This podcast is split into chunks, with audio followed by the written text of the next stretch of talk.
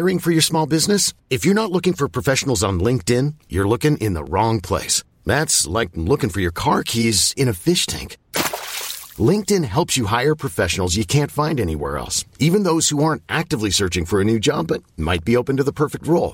In a given month, over 70% of LinkedIn users don't even visit other leading job sites. So start looking in the right place. With LinkedIn, you can hire professionals like a professional. Post your free job on linkedin.com/achieve today. Hi, I'm Daniel, founder of Pretty Litter. Cats and cat owners deserve better than any old-fashioned litter. That's why I teamed up with scientists and veterinarians to create Pretty Litter. Its innovative crystal formula has superior odor control and weighs up to 80% less than clay litter. Pretty Litter even monitors health by changing colors to help detect early signs of potential illness. It's the world's smartest kitty litter.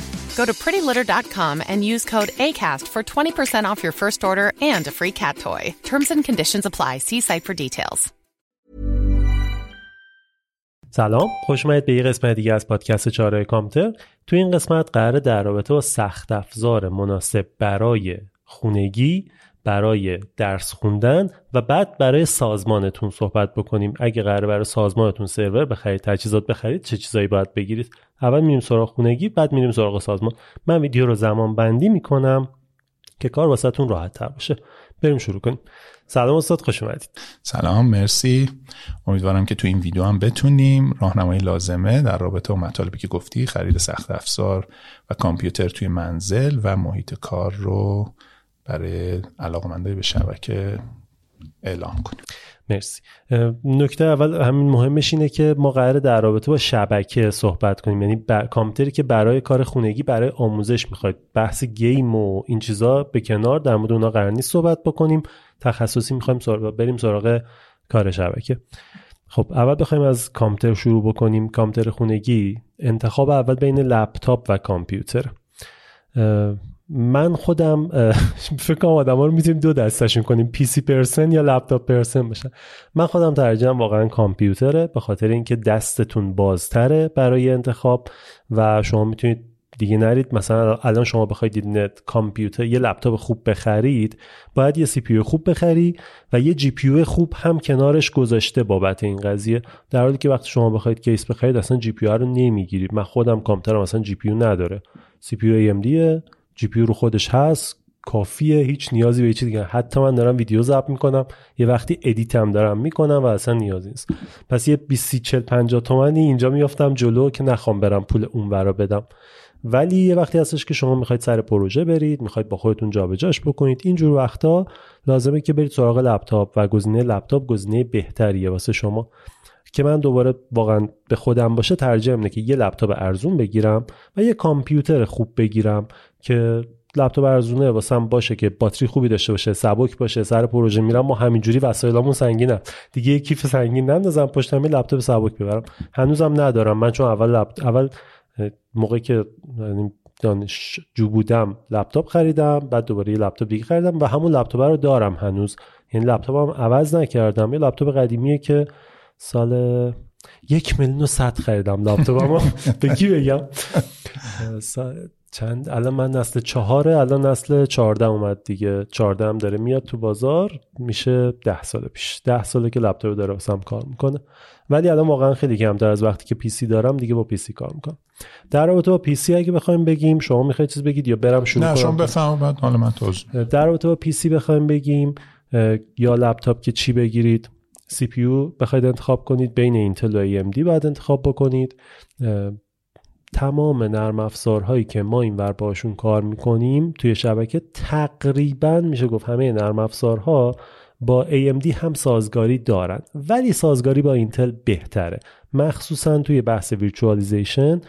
توی VMware و توی هایپر-V ما یه جاهای ریزه هایی داشتیم، مثلا تا نسل 5 شما نستد ویرچوالیزیشن رو نمیتونستید فعال کنید روی AMD، در حالی که اینتل جواب میداد و نستد رو ساپورت میکرد، که الان تو نسل 7 AMD مشکل حل شده. نستد هم خیلی وقتی کم شده دیگه و از ناز خیلی فرقی نمیکنه، بستگی به بودجتون. من ترجیحم AMD بود که نخوام پول کارت گرافیک خوب بدم، کارت گرافیکش حتی تا 16 گیگ میتونم رم بهش اختصاص بدم و با همون کار کنم. جی پی یو واقعا اصلا مهم نیست، هیچی در موردش حرفم نزنیم. رم ماشاءالله، بخواید ویرچوالایزیشن کار کنید هر چی میتونی رم بخر، اگه نه دیگه فکر کنم کامپیوتری که بخواید کار شبکه بکنید باش حداقل 16 گیگ رم شما نیاز دارید حداقل، چون دو تا دونه ماشین میخوای بیارید بالا، یه سرور بیارید بالا، اینا رو با هم وصل کنی یا ارتباط بگیری، 16 گیگ رم رو میخواید، با 8 گیگ نمیشه واقعا. نه 8 گیگ دیگه برای کار عادی چرا، میتونید دوتا ویرچوال ماشین 2 گیگی بیاری بالا، اونم ویندوز 11 اینا نباشه، دوتا سرور بیاری، بالاخره یه جوری میشه چیز کرد، ولی فقط در حد پایه شبکه است دیگه، اصلا چیز بیشتری نمیشه.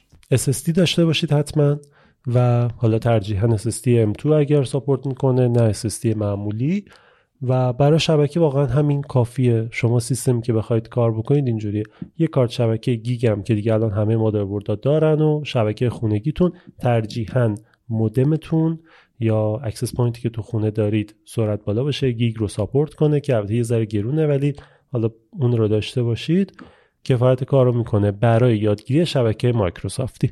اگه میخواید برید سراغ سیسکویی که خب تجهیزات جداگونش خیلی سخته بخواید خریداری کنید، به نظرم برید سراغ GNS3 و EVE-NG که برای هر جفتش همین الان تو یوتیوب محتوای خوب پیدا میکنید. کانال نتورک دریمز میدونم که الان داره دورهشو برگزار میکنه، هر جفتشو دونه دونه تجهیزات سیسکویی و میکروتیکی رو داره یاد میده، اضافه کنید توش و بتونید ازش استفاده کنید. برای میکروتیک هم که همون اضافه میکنید دیگه، چی بخوام یاد بگیرم، ویرچوالایزیشن که با همون سیستم جوابه. اگر میخوان ESXi نصب کنن لپتاپو دیگه باید بخیالشن، پس دیگه میزان رم داره تقریبا دیگه، کارت شبکه هاشونو نمیشناسه. نه ها ESXi رو خود لپتاپ که کسی نمیاد دیگه، نصب ESXi بعد نستد ویرچوالایزیشن پیاده کنه دیگه. خب من یه توضیح در رابطه همون سخت افزارم خیلی هم عالی شما گفتی، بین سی پی یو AMD و اینتل چی انتخاب کنم. من خودم تا حالا به جز یه دستگاه که حالا تو محل کار AMD گرفته بودیم همیشه اینتل بوده، ولی شاید به خاطر اینکه روند بازار بوده رفتم سراغش. اما سی پی یو AMD بسیار سی پی یو خوبی هستن، نسبت به قیمتشون به صرفه تر هستن، بنابراین بسته به بودجه‌تون میتونید انتخاب انجام بدین. و در تو اول از همون لپتاپ و کامپیوتر من توضیح بدم، من خودم به شدت با لپتاپ زمانی که این ور اون ور نمیرین مخالفم. خیلی از افراد متاسفانه به سراغ لپتاپ میرن علی رغم اینکه واقعا سیار نیستن، توی منزلشون میگن این چون قشنگتره، جمع و جورتره، در صورتی که کسی که میخواد کار تخصصی بکنه و شما میخواین ساعتها توی منزلتون درس بخونین و یا حتی محیط کارتون، به هیچ عنوان نباید با لپتاپ کار کنین. اول اصلا شما باید یه مونیتور بزرگ داشته باشین، اصلا مونیتور زیر 24 اینچ امروز دیگه باید فراموش کنیم، مجبوریم اوکی ها بودجه نداریم با مونیتور 19 اینچ هم سر تا قضیه رو هم میاریم، هیچ حرفی نیست. اما اگه میخواین استاندارد رو در نظر بگیرین و دیگه امروز مینیمم رزولوشن رو میخوایم فول اچ دی بذاریم، مونیتور زیر 24 اینچ باعث میشه که همه چی کوچیک بشه، باید فونت ها رو دستکاری بکنین، به چشتون آسیب زده میشه. بعد لپتاپ مونیتورش چسبیده به کیبورد، راحت نمیشه باهاش کار کرد، پس مونیتور کوچیک، کیبورد چسبیده به مونیتور، پوزیشن راحتی نمیتونین داشته باشین و مسائل دیگه. ضمناً سخت افزار یکسان وقتی در نظر میگیریم، کامپیوتر پی سی خیلی ارزان‌تر از لپتاپ تموم میشه، بنابراین حتماً به جز زمانی که مجبورین لپتاپ داشته باشین، که فقط هم زمانی مجبورین که شما فراوون میرین این ور اون ور و حتی شاید توی قطار رو نمیدونم توی ماشین اینا میخواین که بتونین از کامپیوتر استفاده کنین، اون موقع میرین لپتاپ. در غیر این صورت اشتباه محضه که پول بابت خرید لپتاپ پرداخت کنین، حتما پی سی خرید کنین. در رابطه با هاردوینو که اردشی خیلی عالی گفت، همه چی درست.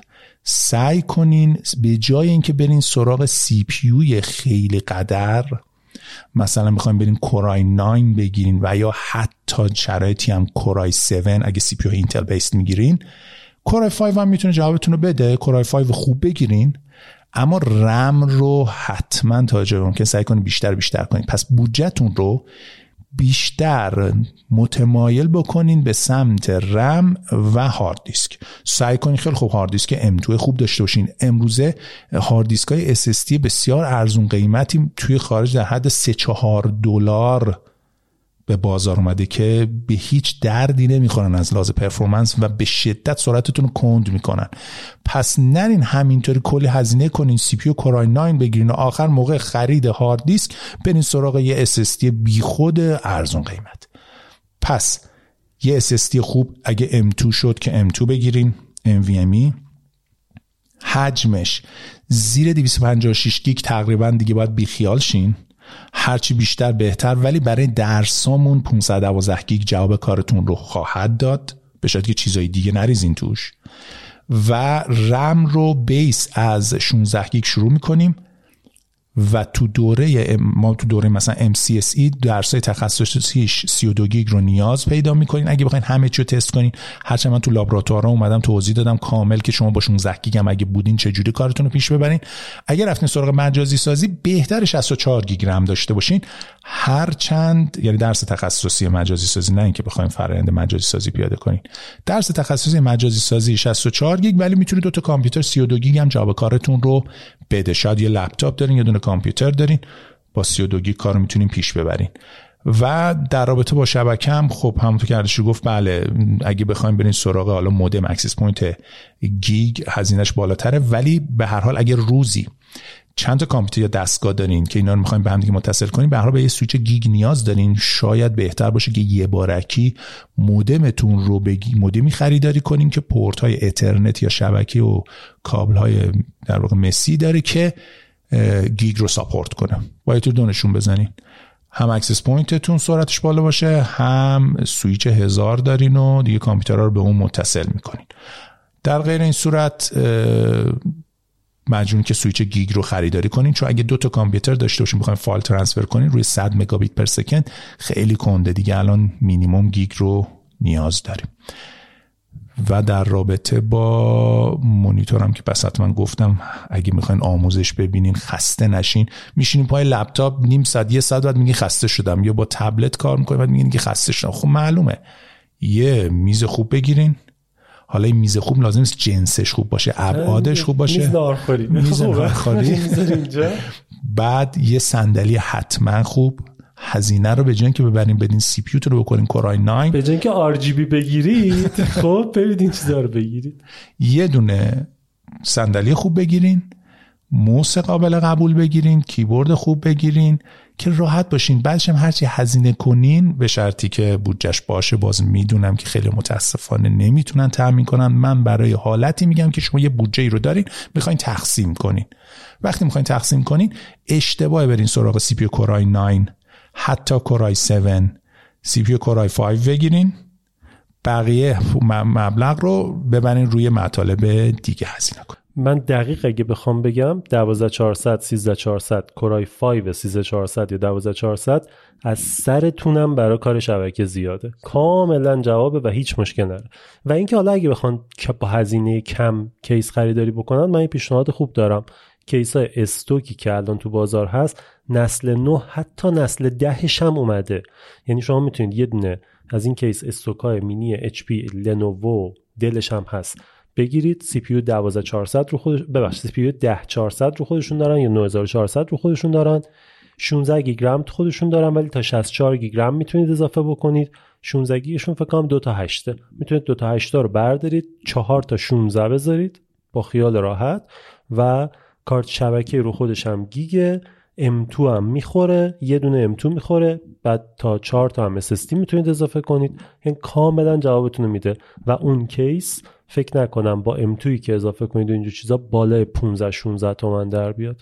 جوابتونه دیگه. خب فقط دو تا نکته در این رابطه بگم. اول اصلا همون کلمه استوک رو من یه خورده حساسیت روی چیزا دارم. تو بازار ایران خب اسمشو میگن استوک، شما موقعی که میخواین سرچ کنین باید با اون اسمم سرچ کنین، ولی خب استوک یا استاک منظور انباره. وقتی شما میرین تو آمازون هم خرید کنین میگین مثلا 3 تا تو استاک داریم، یعنی تو انبار وجود داره. ما اینجا به دست دوم متاسفانه میگیم استوک. یا مثلا جنسای تهمباری که ایراد داشتن میگن ایران، تو ایران میگن استوک، ولی منظور اون پس کیس های دست دومی که از خارج از کشور آوردن، حتی کیس های برند کیس دل و اچ پی و اینجور چیزا میارن با تمام مشخصاتش. شما هیچ اشکال نداره که دست دوم خرید کنین، فقط روی SSD و هارد دیسکش نمیتونین حساب بکنین چون اونها مستهلک شده. ولی معمولا سی پی یو و مین بورد و این موارد مادامی که تحت دمای عجیب غریبی قرار نگرفته باشن اصلا مرگ ندارن. یعنی من خودم طالب شخصه هیچ وقت هیچ مین بوردیم هیچ سی پی یویم نشده که از روی استهلاک و اینجور چیزا سوخته باشه. رم هیچ مشکل نره. هارد دیسک بله، اس اس دی 100% عمرش کمه، پس رو اونا نمیتونی حساب بکنی، ولی اشکال نداره که برین کامپیوتر دستمون بگیریم. مونیتور هم مونیتورهای خوب، مونیتورهای برند، مادامی که دیگه واقعا پدرش رو در نیاورده باشه اونها هم عمر خوبی دارن. و من تا حالا مونیتور برندم باز نشده که خیلی زود خراب شده باشه و سالیان سال کار کرده و دیگه اصلا دیگه ردش کردیم، رفتیم یه مونیتور جدیدتر گرفتیم به خاطر اینکه رزولوشن بالاتر باشه و ابعاد بزرگتری داشته. پیش میاد که بسوزه، ولی خب باز ارزشش رو داره با توجه به این قیمتا که به سراغ دست دومش برین. و نکته دیگه در رابطه با این قسمتش ندیگه این بحثی نداریم. در مورد این قضیه که میگید این کیسایی که حالا به اسم استوک اینجا شناخته میشه، نسل 9 هایی که میگم اصلا سی پی یو روش نیست، مادربرد اومده، فقط مادربرد و کیس اومده. شما باید اس اس دی نو بخری، رم بخری، سی پی یو هم بخری و با این حالت میگم 15 16 تومن در میاد. یعنی واقعا خیلی به صرفه است که اونجوری.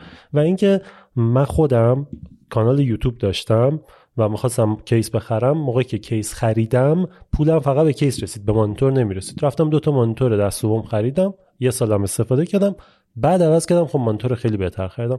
یعنی از این قضیه خیلی نترسید بچه‌ها، اگر برید چک کنید که سالم باشه هیچ مشکل نره.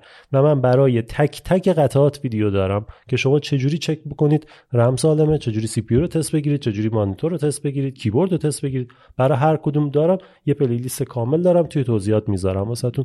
همینجوری میتونید خیلی راحت همه قطعاتتون تست بگیرید، خیالتون راحت. همین الان دیدید داشتم حرف میزدم، یه لپتاپ فروخته بود به یکی از بچه‌هایی که من باهاش کار می‌کنم، لپتاپ خریده بود و من دیروز تست لپتاپ رو گرفتم. سی پی یو جی پی یو رو که میذاشتم زیر تست تا 50% سی پی یو تراتل میکرد، بعد قشنگ داشت آتیش میگرفت. خانمم دیروز میگفتش ساعت 12 شب کی دا جارو برقی روشن کرده؟ بعد منم میروندم صدا لپتاپ است، قشنگ صدا جارو برقی میداد. بعد الان برده بود تست کنه، طرف اومده بود زرنگ بازی در بیاره، سی پی یو رو جدا تست گرفته بود، بعد خاموش کرده بود، جی پی یو رو جدا تست گرفته بود. میگفت ببین هیچ مشکل نداره. گفتم نه، شما تیک جفتشو بذار، موقعی که سالید میخوای کار کنی، موقعی که میخوای بری بذاری زیر بار رندر، جفتش میره زیر بار، ببین چی میشه. خیلی راحت میتونید تست کنید، مطمئن بشید که اوکی. یه ویدیو دارم کامل گفتم در مورد این قضیه، دیگه بیشتر توضیح ندیم.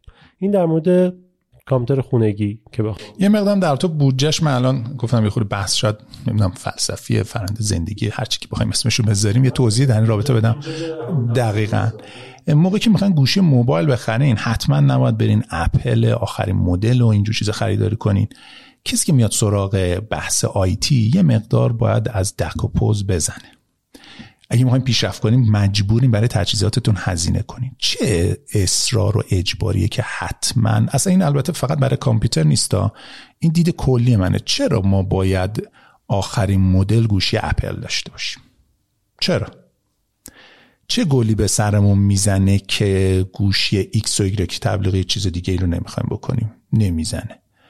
یه عده بلاگرن، نمیدونم دوربینش نیازه، نمیدونم یه سری چیزها رو تا حدودی اونم چون خیلیشون هم چه الکی چیزی میگن، آخرش فیلم برداری میبینیم 2 تا تکنیک فیلم برداری رو هم نمیدونن. یه عده خاص قبول، ولی این تعداد درصد خیلی کمی میشه. متاسفانه شرکت مخصوصا اپل این قضیه رو تو کل جهان انداخته، بیشترم جوونا رو هدف قرار داده که حتما یه کاری کنین که اگه شما این گوشی رو ندارین یه کمبودی حس کنین. باید سعی کنین از این قضایا رها بشین و هزینه هاتون رو به جای اینکه برای این چیزا هدر بدین، دقت کنین، هدر بدین، یا فردا من باید فلان لپتاپ رو داشته باشم چون دوستم داشته، اینا رو بزنین کنار. یه کامپیوتر که هیچ کسی هم قرار نیست ببینه، اصلا پوزی هم قرار نیست بدین، کورای 9 و آی فلان و من فلان چیزم خریدم هم نباشه، یه چیزی که دقیقاً به دردتون میخوره. اگر شما بر این اساس برای خودتون خرید نکنین، فردا تو محیط کاری نمیتونین موفق باشین، چون دید درستی پیدا نکردین که حالا الان میخوایم در رابطه با خرید توی شرکت هم صحبت کنیم. فردا اشتباه میکنین، یه نیروی دیگه یا یه مشاور میاد کامل کار شما رو زیر سوال میبره و دوچار اشکال میشین تو محیط کار. میگن این چه خریدی بود، چند صد میلیون و حتی چند میلیارد میتونین ضربه بزنین به شرکت، که حالا مثال خواهم زد و توضیح خواهم داد که متاسفانه بیشتر افرادی که با این دیدها بزرگ شدن تو محیط‌های شبکه دارن چه صدماتی به شرکت‌ها میزنن. پس سعی کنین از همون اول از خودتون شروع کنین، هزینه‌ها رو درست انجام بدین. هر چیزی که قرار خرید بشه باید واقعاً کاربرد داشته باشه و استفاده بشه و بر اساس اون کارتون رو پیش ببرید. خیلی خوب شد گفتید. به نظرم یه هنر خیلی خوب برای اینکه آدم بهتری بشیم اینه که یاد بگیریم کجا پولمون رو باید خرج کنیم و کجا نباید خرج کنیم. واقعا یه جاهایی هستش که نیاز نیست خرج کنیم.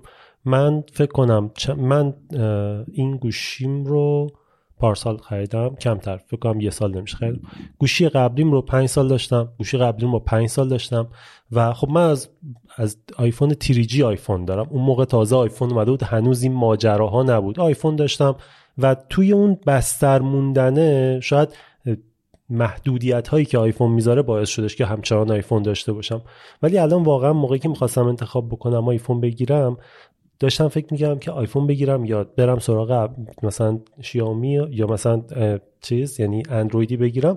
واقعا یک دلیل داشتم که آیفون بگیرم، 2 تا دلیل داشتم که آیفون بگیرم. یکی این که من باید مدام استوری بگیرم، باید کار بکنم و خب اینستاگرامی که روی آیفون هست خیلی بهتر از اون آیفون اندرویدیشه.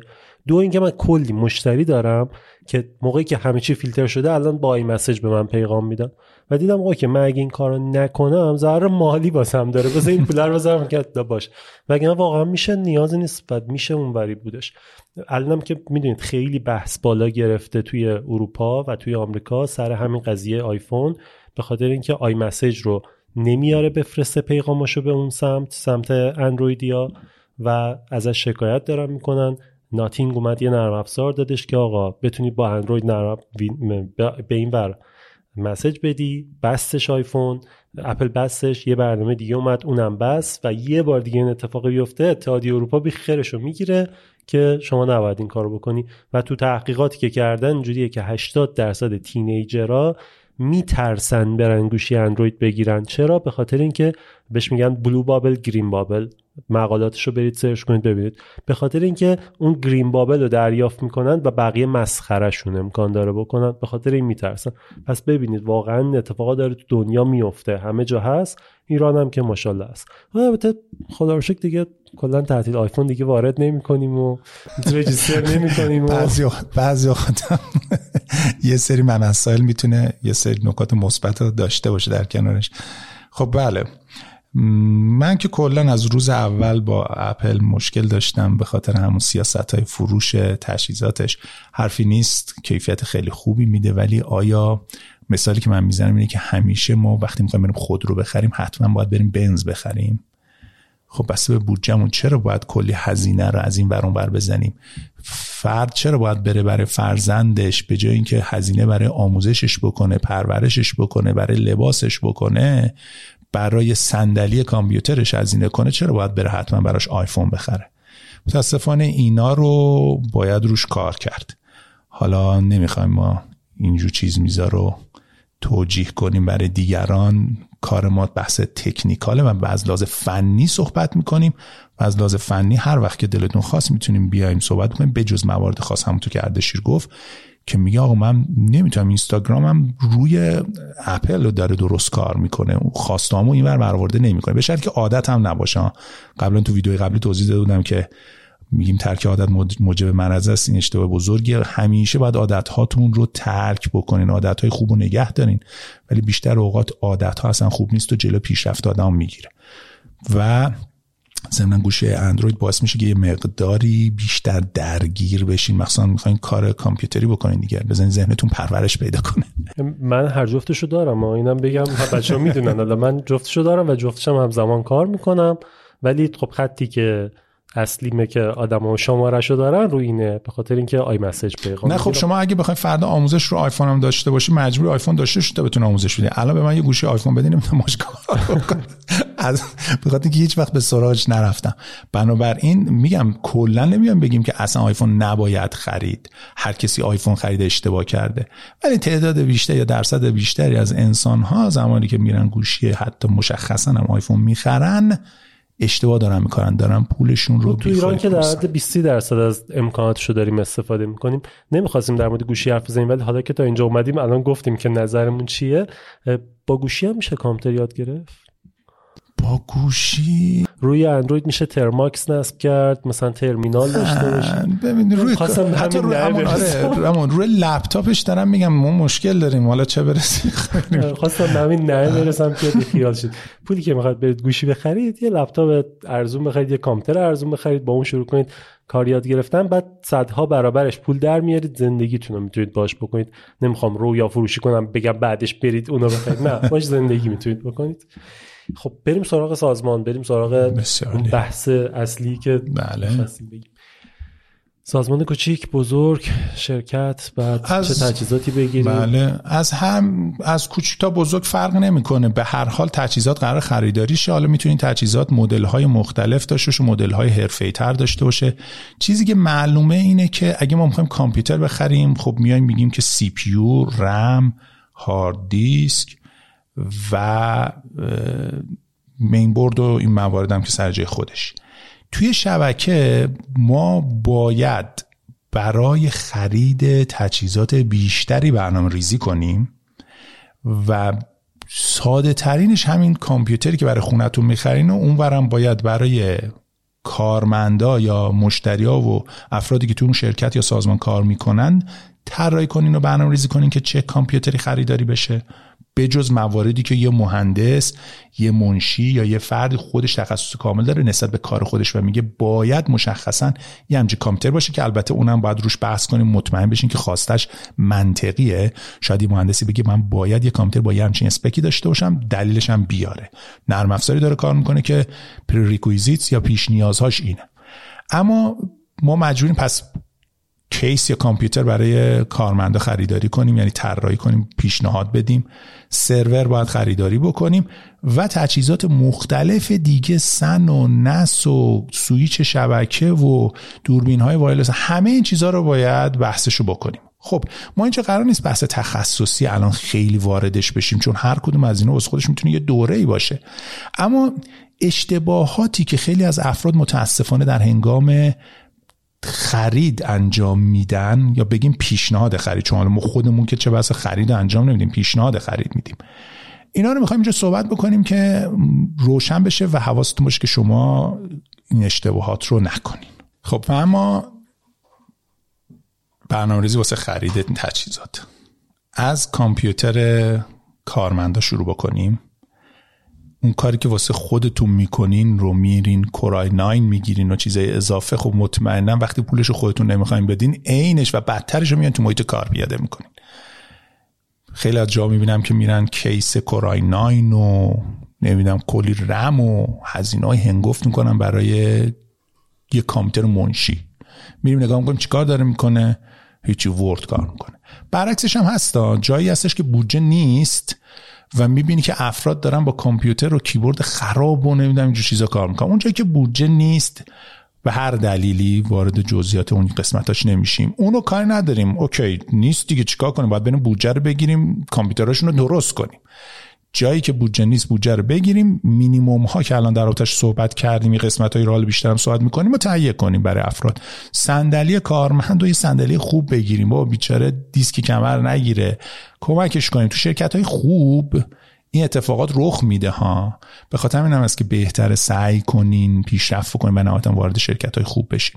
تو خارج از کشورم خیلی بیشتر خوب این قضیه هست و هزینه ها اونجا یه خورده بالانس تره، راحت تر میتونن این خرید ها رو انجام بدن. پس اونجایی که مینیمم ها رعایت نمیشه و خیلی از جام هست، مخصوصا جاهای دولتی، من اون حرفی ندارم، خیلی میگن آقا الان نشستی داره در رابطه کورای 9 میگی، بابا چی فکر کردیم ما الان داریم با سی پی یو دوال کور قدیمی کار میکنیم. همه اینا رو میدونم، فکر نکنین که که درگیرش نیستم و در جریانش نیستم.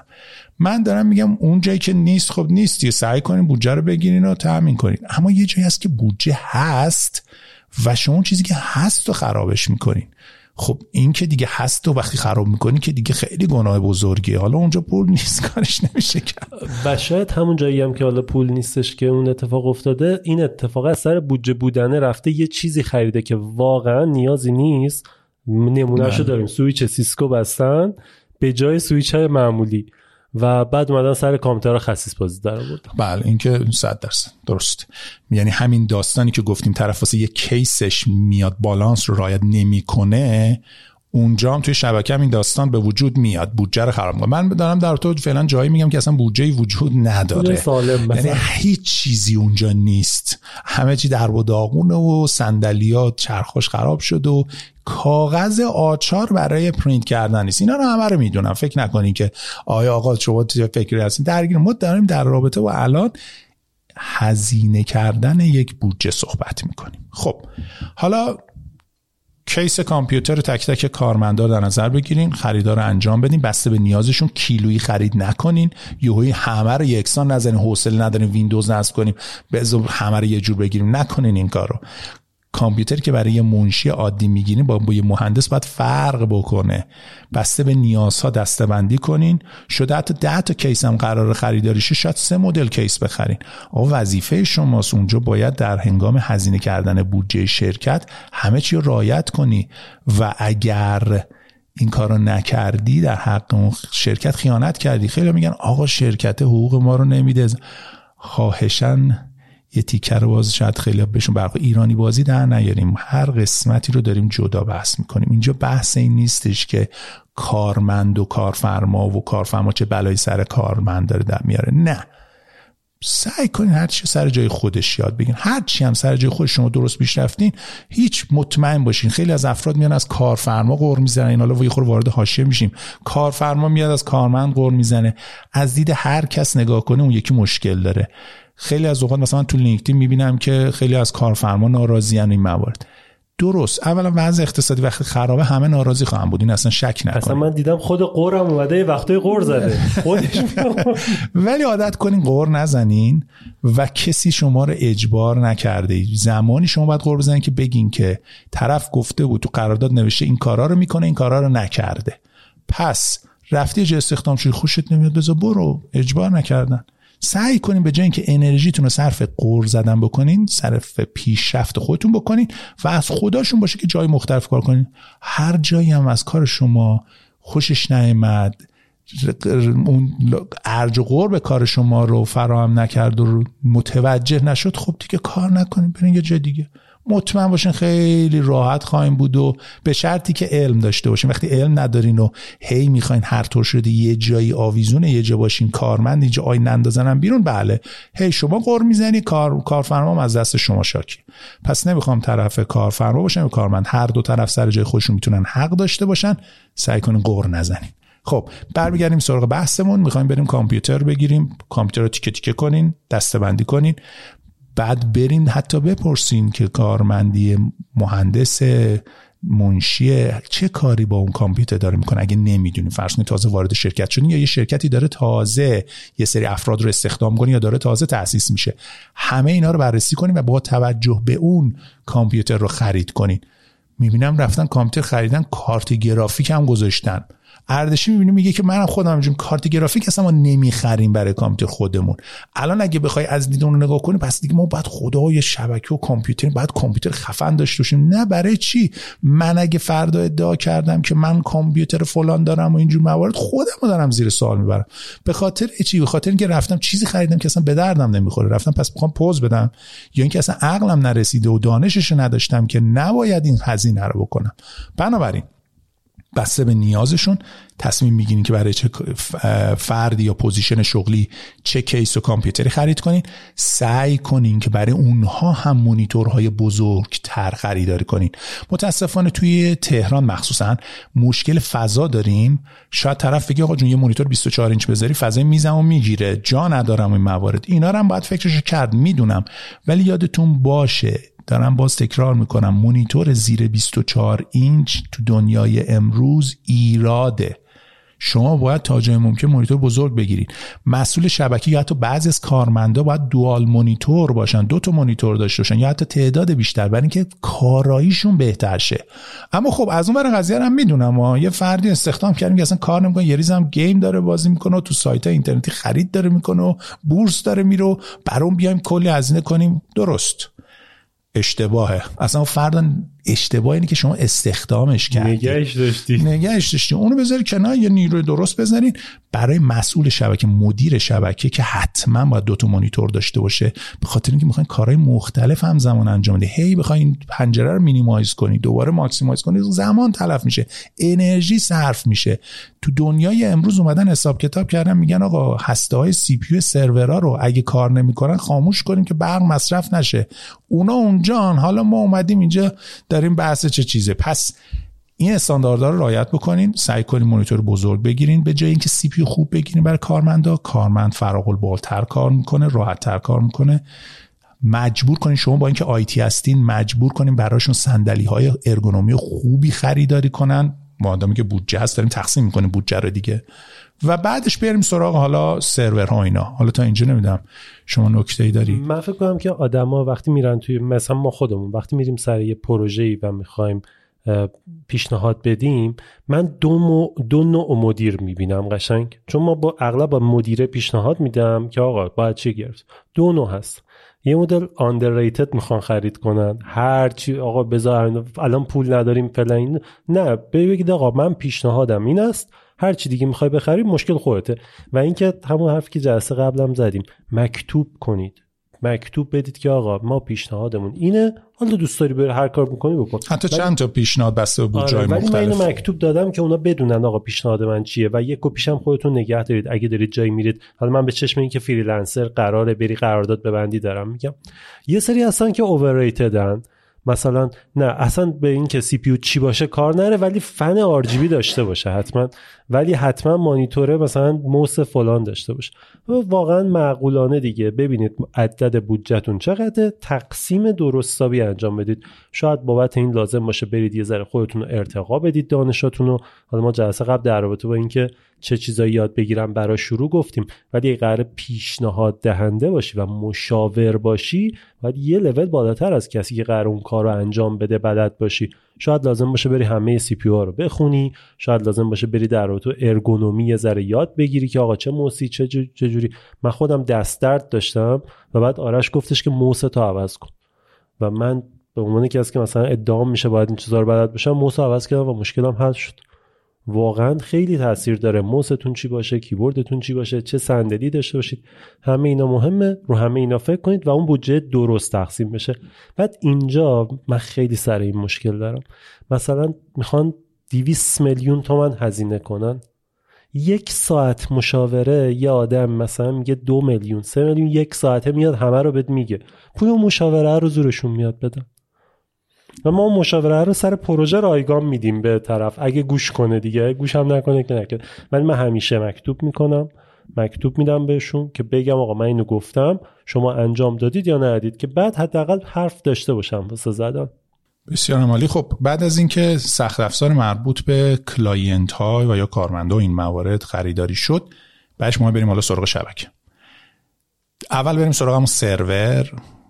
خب اگر بودجهش وجود داره، سرورهای برند خریداری میشه که تو ایران خوراک همه DL HP DL380 ندید DL380 اوکی مشکلی نیست، چون واقعا رنده بازار هست و تعداد پروسسوری که ساپورت میکنه، میزان رم و اینجور چیزاش قابل قبوله. ولی برای شبکه‌های کوچیک‌تر یه سرور خورده زیاد از حدیه، میشه ارزان‌ترش هم خریداری کرد.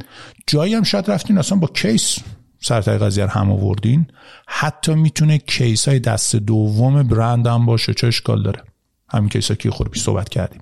پس اجباری نیست که حتما باید سرورهای رکمونت برند باشه و الا و بلا، بسته به نیاز تصمیم بگیریم. چرا حالا اجبار ندارم که حتما برای شبکه‌های کوچیک با بودجه کمتر به سراغ سرورهای برند برین؟ به خاطر اینکه ما به هر حال میایم تا جای ممکن ریداندنسی یا فالت تولرانس رو پیاده می‌کنیم. یعنی اینکه مثلا از سرویس DNS DHCP Active Directory 2 تا اینستنس یا 2 تا نسخه میذاریم. خب حالا اگر شما 2 تا کیس مختلف هم داشتی، یک کیس رفت رو هوا، این یکی هست و یه نسخه از سرویساتون اینور عیناً داره همون سرویس رو ارائه میده و داون تایم نخواهین داشت. بنابراین شما حتی سرور برند هم پیاده کردیم، به هر حال استاندارد اینه که ما از لحاظ نرم افزاری هم همه چی رو ریداندنسی واسش پیاده کنیم.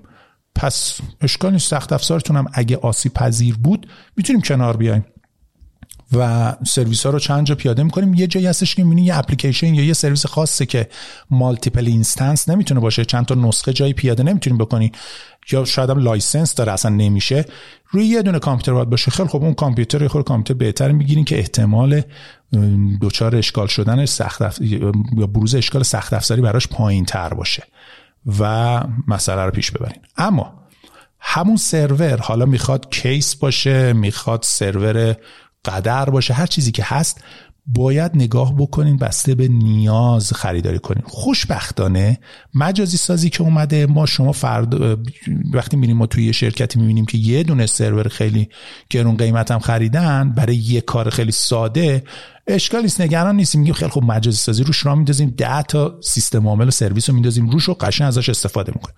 خوبی مجازی سازی اینه، این امکانو واسه ما فراهم میکنه که از یه سروری که خریداری شده واسه یه کار که اشتباه کردن و رفتن یه سرور قدر خریدن، ما میایم بعداً استفاده های دیگر میکنیم و خیلی از خریدای دیگرشون رو جلوشو میگیریم، میگیم خیلی خوب یه سرور قدر خریده بودی، اشتباه کرده بودی، حالا میتونیم با مجازی سازی کار پیش ببریم. حالا پس وقتی مجازی سازی داریم، ما موقعی که داریم یه سرور میخریم، اگه دیل 380 باشه برای کارهای شبکه‌های کوچیک، باز خیلی نگران نیستیم. به خاطر چی؟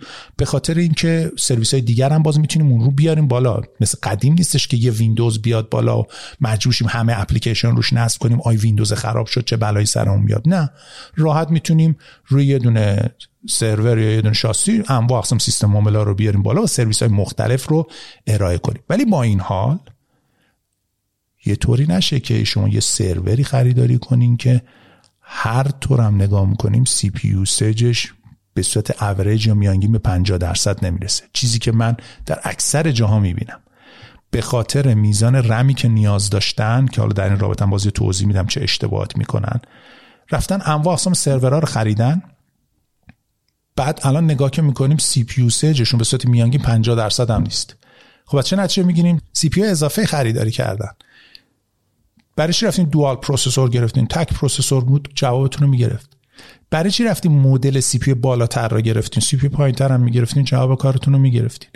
ولی چون مسئول شبکه حوصله این کارا نداره، معلوماتشو نداره، هر چیز دیگه ای، زنگ میزنه به فروشنده میگه سرور میخوام، اونم میگه این سرور هست. خب آقا یه چند جای دیگه زنگ بزن، سرور ارزونتر جمع جور کن. برای چی آخه حتما باید سروری باشه که سی پی یوش بعدن استفاده نمیشه؟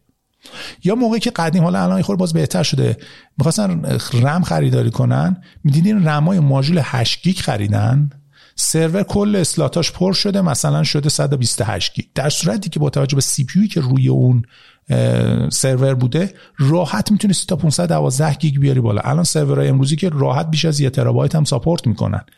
خب پس موقع خرید حواستون باشه، یه سرور DL 380 میخرین تا 1 ترابایت راحت میتونی روش رم بذاری.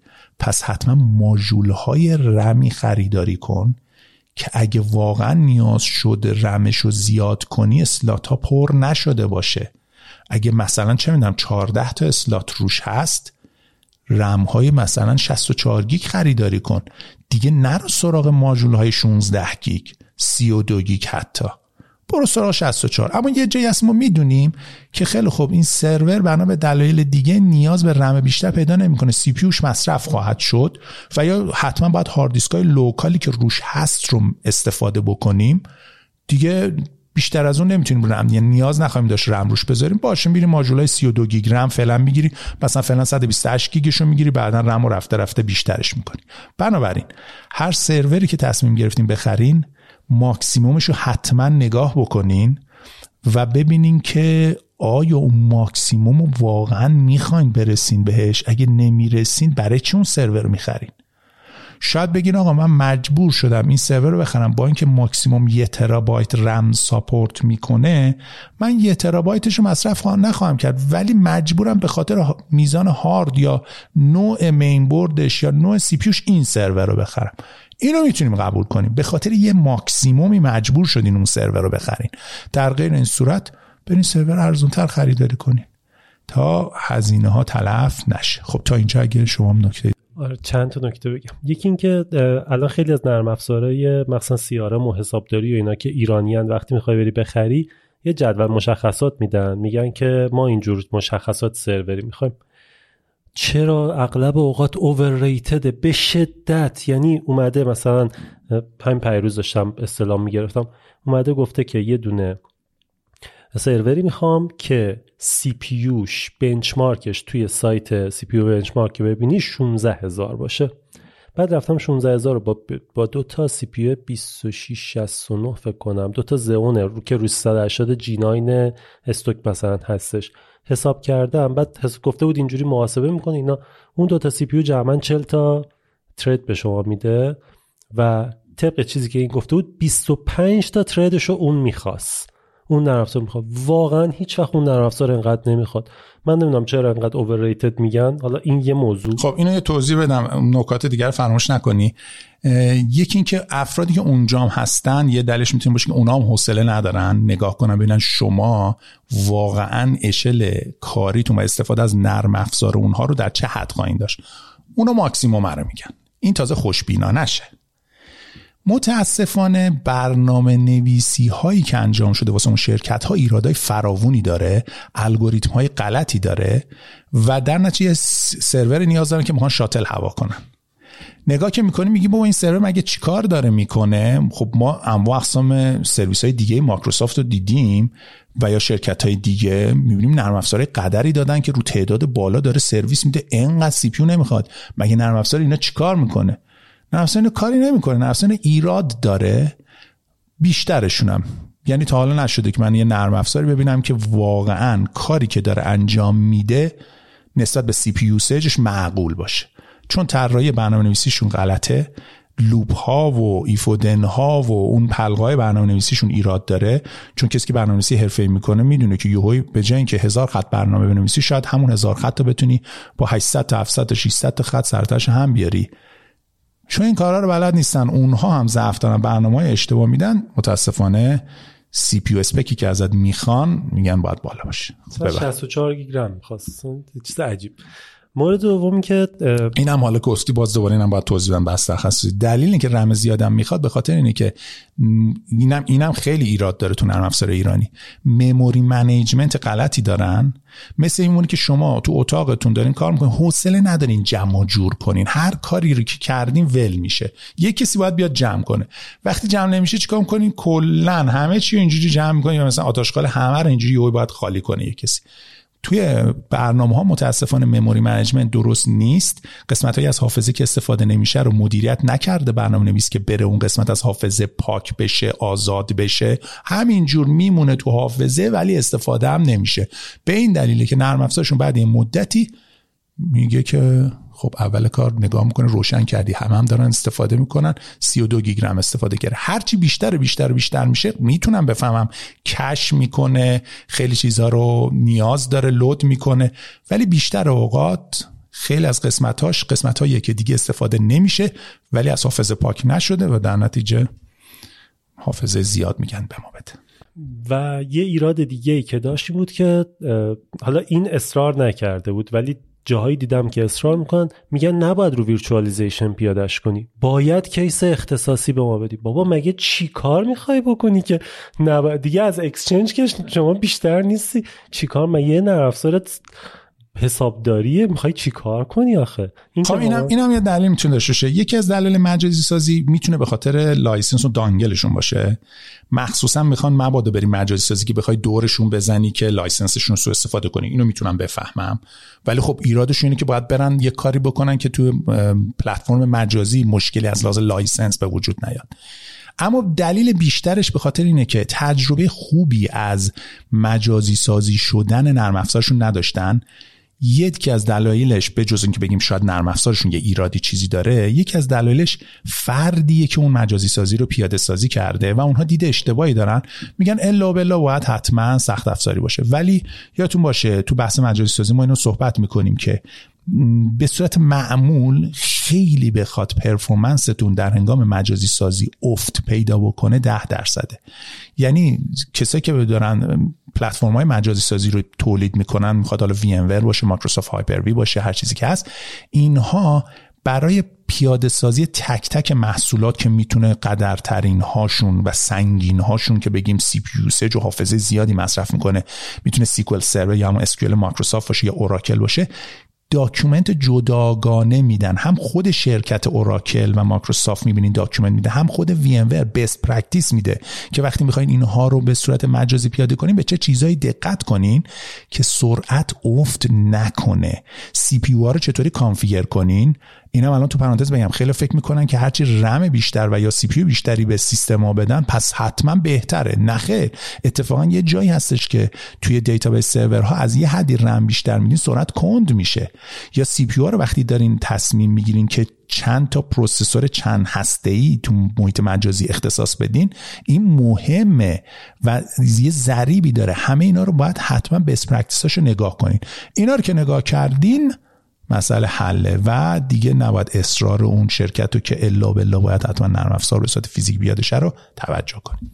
در مورد همین قضیه یه شرکتیه که من بهشون مشاوره میدم، حالا اینا رئیسشون اصرار رو داره که واسه هر چیزی باید یه کیس جدا بگیره و کیس هم میگیره، نمیاد سرور بگیره. یعنی این دفعه واقعا خودم رو کشتم. یعنی بابا به خدا اینی که تو روش نشستی و فکر میکنی الان اوکی، این یه دینامیته. 3 تا کیس گذاشته، یکی واسه آنتی ویروس، یکی واسه شبکه‌اش، یکی هم واسه حسابداریش.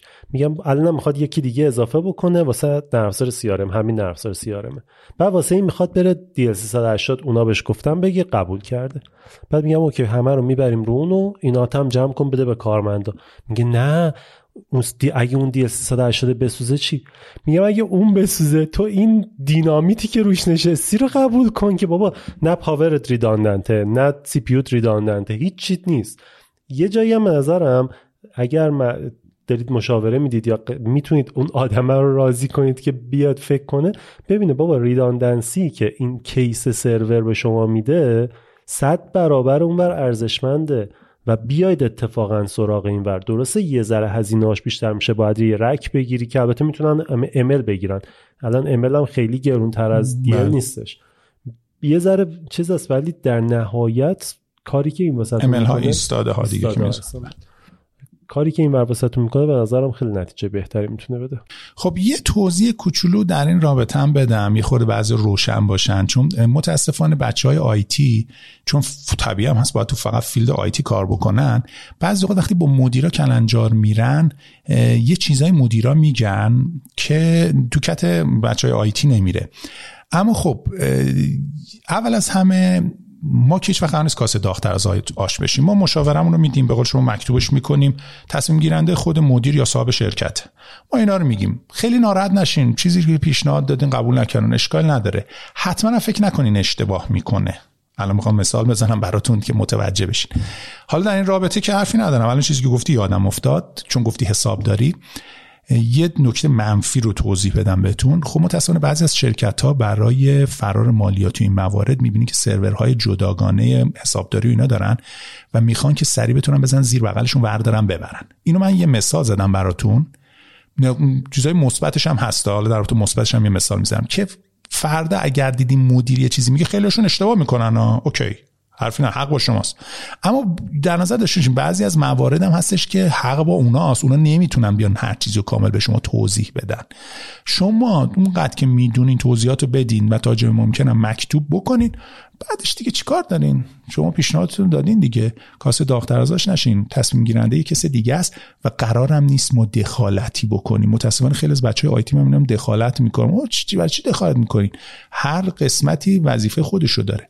حالا قسمت مثبتش هم میاد میگه که من میخوام مثلا اینها سرورهای جدا باشه، یکی از دلایلش میتونه این باشه که مثبتش اینه که میخواد فردی که مدیریت اون رو به عهده میتونه بگیره فردا با افراد دیگه متفاوت باشه. باشه. مثلا قسمت حسابداری شاید نخواد مسئولین آیتی اصلا بهش دسترسی داشته باشن، کاملا طبیعیه، من اینو میفهمم.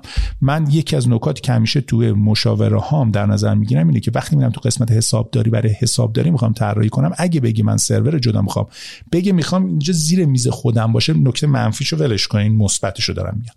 بازم قبول میکنم. چرا؟ چون دلیل نداره که به من، حالا من مشاورم میذارم میرم، به مدیر مسئول شبکه یا مدیر آیتیش اعتماد داشته باشه که اطلاعاتون رو تخلیه نمیکنه و متوجه اطلاعات نمیشه. میخواد اونجور باشه، باید قبول کرد. پس هم میتونه دلایل مثبت داشته باشه، هم دلایل منفی، و بین اینا میتونه عدم معلوماتش باشه. شما اون یه تیکه عدم معلومات رو میتونین روشنش بکنین، سعی کنین روشن شد نشد دیگه، بقیه‌اش دیگه کاری نداریم. مرسی.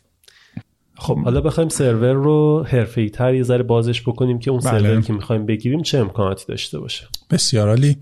سرورایی که می‌خریم امروزه بیشترشون دیگه کارشبکه‌های 10G دارن که من تو دوره‌ام یه توضیح داده بودم که خب خرید سوئیچ‌های 10G علیرغم اینکه دیگه باید واقعاً بکبون یا زیرساخت اصلی شبکه سرورامون رو دیگه بریم سراغ 10G، ولی چون هزینه سوئیچ خیلی بالاست. Hi, I'm Daniel, founder of Pretty Litter. Cats and cat owners deserve better than any old-fashioned litter. That's why I teamed up with scientists and veterinarians to create Pretty Litter. Its innovative crystal formula has superior odor control and weighs up to 80% less than clay litter. Pretty Litter even monitors health by changing colors to help detect early signs of potential illness. It's the world's smartest kitty litter. Go to prettylitter.com and use code ACAST for 20% off your first order and a free cat toy. Terms and conditions apply. See site for details. I'm Sandra, and I'm just the professional your small business was looking for. But you didn't hire me because you didn't use LinkedIn Jobs. LinkedIn has professionals you can't find anywhere else, including those who aren't actively looking for a new job, but might be open to the perfect role, like me. In a given month, over 70% of LinkedIn users don't visit other leading job sites. So if you're not looking on LinkedIn, you'll miss out on great candidates like Sandra. Start hiring professionals like a professional. Post your free job on linkedin.com/achieve today. اینو باید توجه بکن که سرور که می‌خریم می‌بینین دو تا پورت 10G بیشتر نداره. اگه بخوایم بریم سراغ چون اون‌ها رو که متصل کنی به سوئیچ گیگ، خب گیگ کار می‌کنه دیگه. 2 تا 1 گیگ جواب کار ما رو دیگه امروزه نمیده برای حالتی که می‌خوایم مجازی سازی اینا کنیم. دیگه مینیمم 4 تا 1 گیگ می‌خوایم که دو تاش واسه منیجمنت و بکاپ و رپلیکیشن و مایگریشن و اینا در نظر بگیریم، دو تاش هم واسه سرویس دادن به کلاینت‌ها. پس حالا که بحث شبکه شد، اینو من روشن کنم. یادتون باشه شبکه 1 گیگ الان دیگه خنده داره. زیر 1 گیگ که دیگه واویلا، خیلی جا هنوز بودجه ندارن یا سوئیچ‌های قدیم خریدن، سوئیچ‌های 100. آخه 100 که دیگه 12 مگابایت در ثانیه ترانسفر ریت جلوی که بذاری میخنده، میگه مگه به اینترنت متصل شدم من. پس شبکه کلاینت ها که دیگه مینیمم باید گیگ باشه. برای سرورها بهتره که بریم سراغ 10G، چون اگه من یه سرور رو حتی 2 تا کارت شبکه‌اش رو تیم بکنم، همزمان با 2 تا کلاینت میتونه، اگه زیر ساخت و سویچینگ و آپلینک ها و اینا همه چی اوکی باشه، به 2 تا کلاینت میتونه سرعت گیگ بده در حد 100 مگابایت 120 مگابایت در ثانیه ترانسفر. خب فرد میخواد طرف یه فایل 3 گیگی رو جابجا کنه، چی دیگه باید بزنه همینجور وایسته. خب اونم که بزنه، اگر بگیم جای اشبانش و همه چی تنظیم باشه و لود بالانس و همه چی تقسیم بشه، خب سرعت طرف کند خواهد شد که.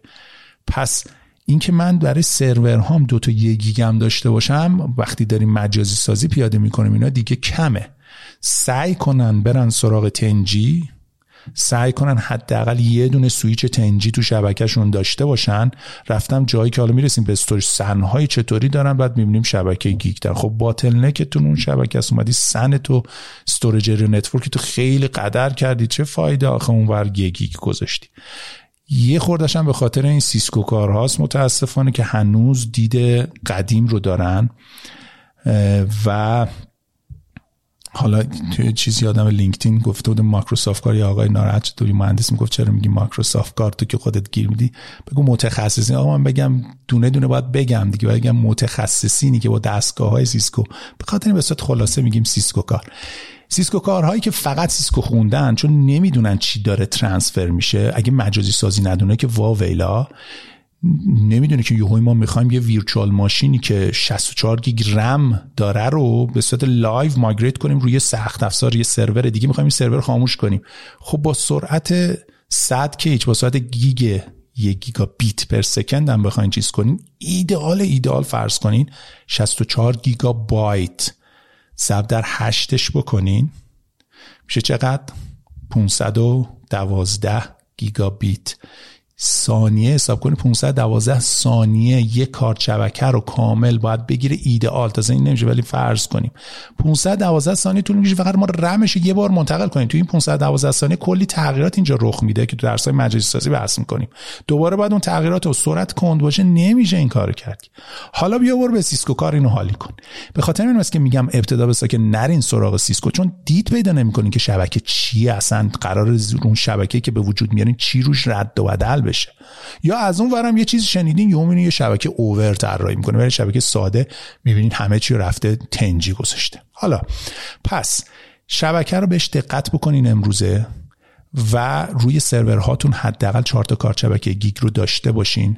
اگر هم شد که برین سراغ 10G، سعی کنین سویچ 10G برای سرور رومتون خرید کنین. حالا میگی آخه ما پول نداریم، با همون شبکه‌های 100 داریم جا پیش میریم.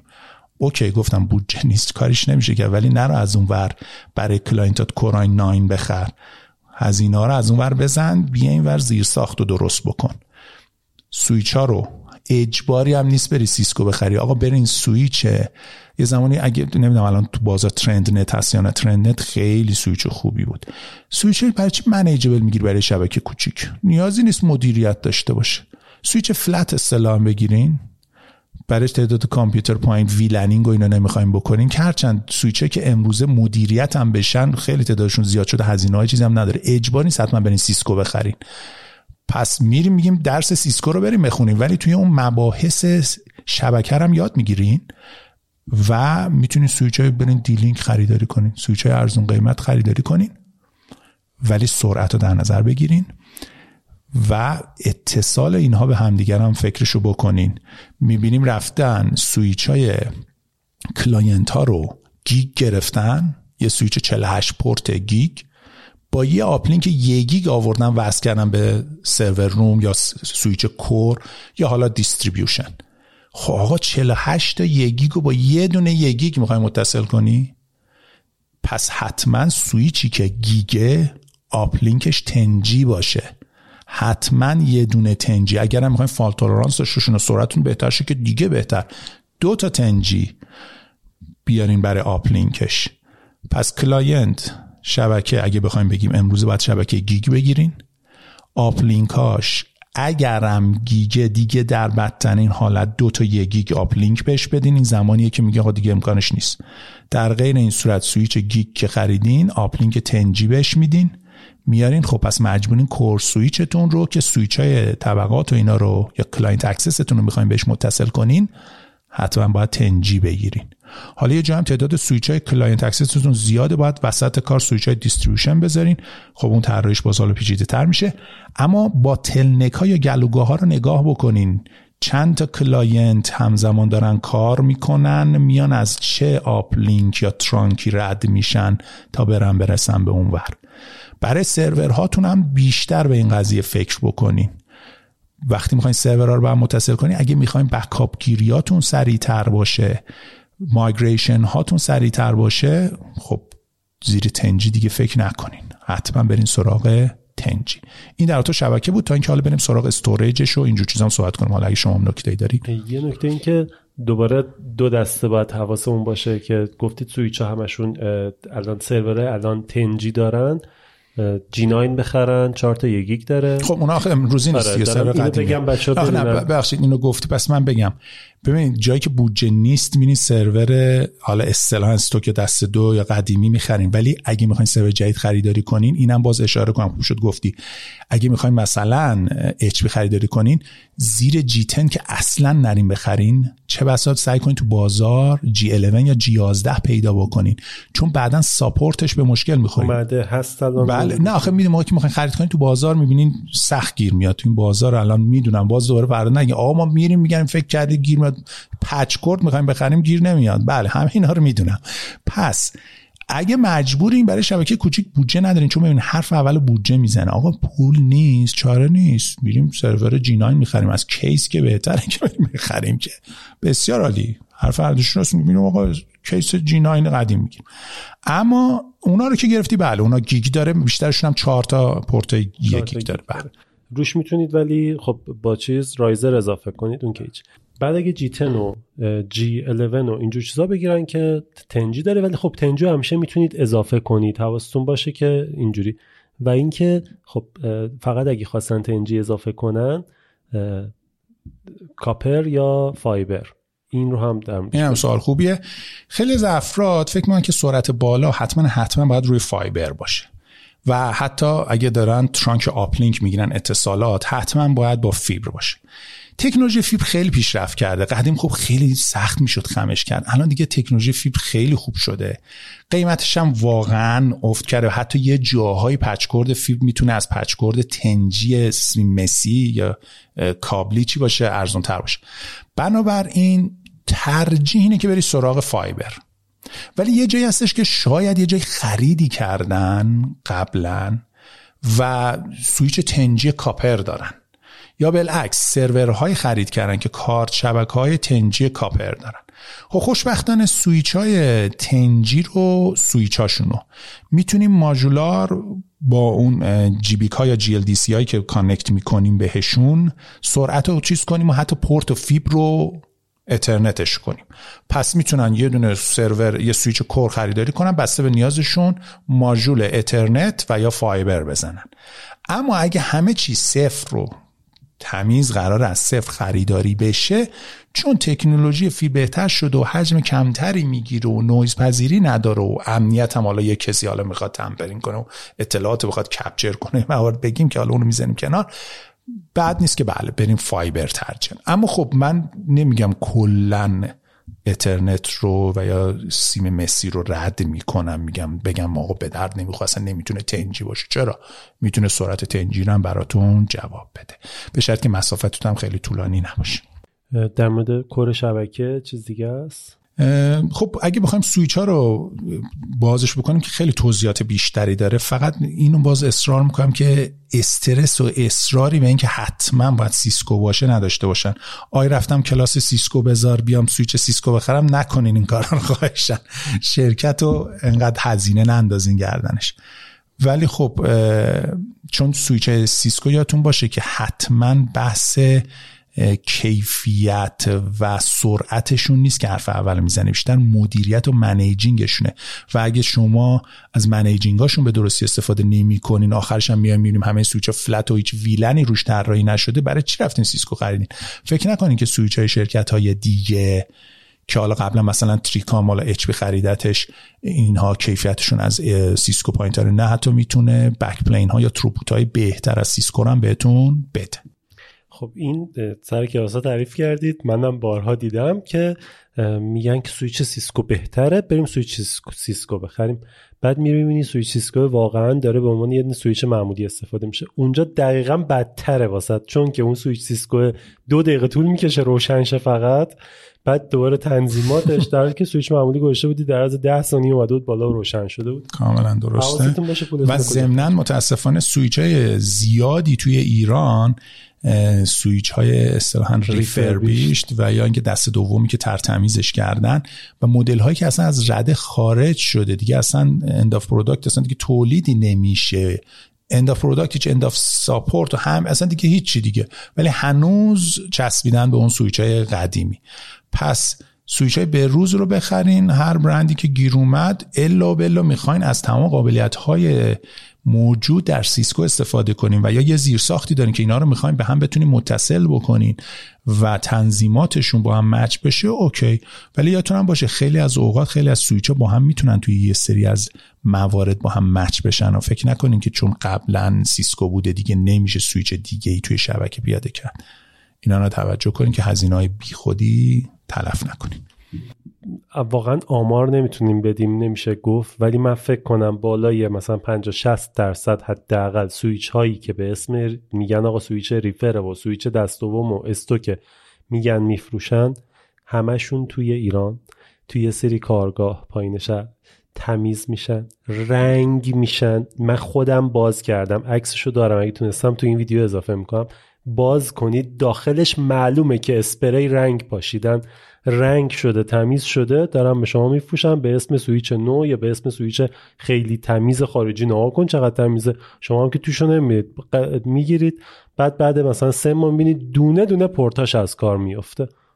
یا مثلا سرعت 10 میداد، سرعت 10 میداد، سرعت 100 میداد. آره ولی خب اینم دلیل نشه که فرار بکنن. نه دیگه، آره فقط بدونید میخوان خرید. آره دقیقاً، یعنی با دید باز. خب این فقط در تو سویچ ها نیست، در تو همه چی متاسفانه درصد زیادیش توی ایران، تقلبی نگیم، جنسای همش دست دوم هست. حتی SSD های دست دوم که خیلی بدتره، یعنی کاش سویچمون دست دوم باشه، SSD دست دوم باشه دیگه هیچی دیگه، کلی هزینه. چون SSD های مخصوص سرورها خیلی هزینه هاشون بالاتره، درسته عمر بالاتری هم دارن ولی عمر زیادی هم ازشون کار کشیدن و متاسفانه اینها رو به عنوان نو میفروشن. بریم سراغ هاردا و بسیاری، چون خیلی هم مهمه هارد سرور. خب هارد سرور اگه کیس رو اینا خریدین که شما مجبور شین به جز اینکه بخواید برین کنترلر جدا، کنترلر اسکازی بخرین به عنوان یه کارت اضافه کنین بهش، هاردایی که میشه به صورت دست یا دایرکت اتچد استوریج به کیس‌های معمولی زد، اصولاً یا هاردای ساتا 3 هستن و یا اینکه حالا بخواید برین سراغ M.2. خب پورت M.2 هم معمولا یه دونه که بیشتر نیست، من که یه کیسی بخرین که خب هستن که دوتا M.2 مثلا ساپورت بکنن و معمولا حجم زیادی نمیتونین روش هارد سوار کنین. اما سرورها طراحی شدن که شما بتونین تعداد زیادتری هارد دیسک روشون سوار کنین و اینو باید حتما، چون از لحاظ قیمتی خیلی فرق می‌کنه، ما هم دقت بکنین که باید حتما اطلاعاتی که قراره توی شرکت، سازمان، هر جایی که هست ذخیره بشه رو همه چی یه دید در آتش پیدا کنین. زمان زیادی باید بذارین، برین کلنجار، برین به مدیره، به مسئوله بگی، اونم خوش نمیدونه، باید هی مخشو کار بگیرین تا بالاخره ازش دیتا بگیرین، بفهمین قراره که روی این سروری که میخواین پیاده کنین یا سرورهایی که پیاده کنین چه اطلاعاتی ذخیره شه، حجمش رو یه جنبندی بکنین و همه رو کیلویی نرین روی نوع مدل استوریج بذارین، همه اطلاعات رو باید دسته‌بندی کنین. یه سری اطلاعات هستش که یه ریز داره کار میکنه، یه سری اطلاعات مال دیتابیس هاست که باید حتما ببینین که اون دیتابیس ها چقدر بار روشونه، که اینا رو اگه بخوایم صحبت کنیم که اصلا پر کیس یا پر سناریو باید طراحی بشه. خیلی از افراد یه میل میزنن میگن آقا ما یه همچین چیزی داریم، به نظرت از سخت افزارنجی جواب کارو میده؟ خب من که نمیتونم اینجوری تصمیم بگیرم. من برای هر شرکتی وقتی بگم، میگم من باید زمان بذارم، یه هزینه باید پرداخت کنم که تازه من بیام بهتون بگم چی نیاز دارین تا خریداری بشه. ولی برای اینکه حداقل دید پیدا کنیم، همونطوری که گفتم اول کار، اشتباهاتی که خیلی‌ها میکنن و شما انجام ندین. اینجا میخوام نکات رو خدمتتون بگم. اول از همه این که گفتم اطلاعات دسته‌بندی باید بکنین، اطلاعاتی که زیاد بهشون دسترسی پیدا میشه، اینپوت آوتپوت پر سکند یا آیوبس بالایی روی هاردتون میذارن، یه ریز هی قراره چه بسا دیتای کوچیک یا فایل کوچیک خونده و نوشته شه، آیوبس بالا. یه چیز دیگه هستش که فایل های حجیمی هست که خونده و نوشته میشه، اونجا آیوبس زیادی ندارین، تروپوت یا نقل و انتقال و ترانسفر دیتای بالایی دارین، خب اونو باید فکرشو بکنین. و حجم اطلاعاتتون بر اساس اون بعداً باید تصمیم بگیرین که چه سخت افزاری خرید کنین. خب هارد دیسکای ارزون قیمت اگه بخوایم برین، هارد دیسکایی هستن که 7200 دلار هستن، مثل همین هاردای معمولی که توی خونه‌ها ما استفاده می‌کنیم. البته خب اونها هاردایی هستن که مخصوص سرورهان عمر بیشتری دارن. خب این هاردای 7200 دلار معمولاً حجم‌های چند ترابایتی ساپورت می‌کنن، هزینه پر گیگ، پر مگ، پر بایت، هر جور که بخواین اسمشو بزنین، ارزونتر تمام میشه ولی سرعتشون خوب پایینه.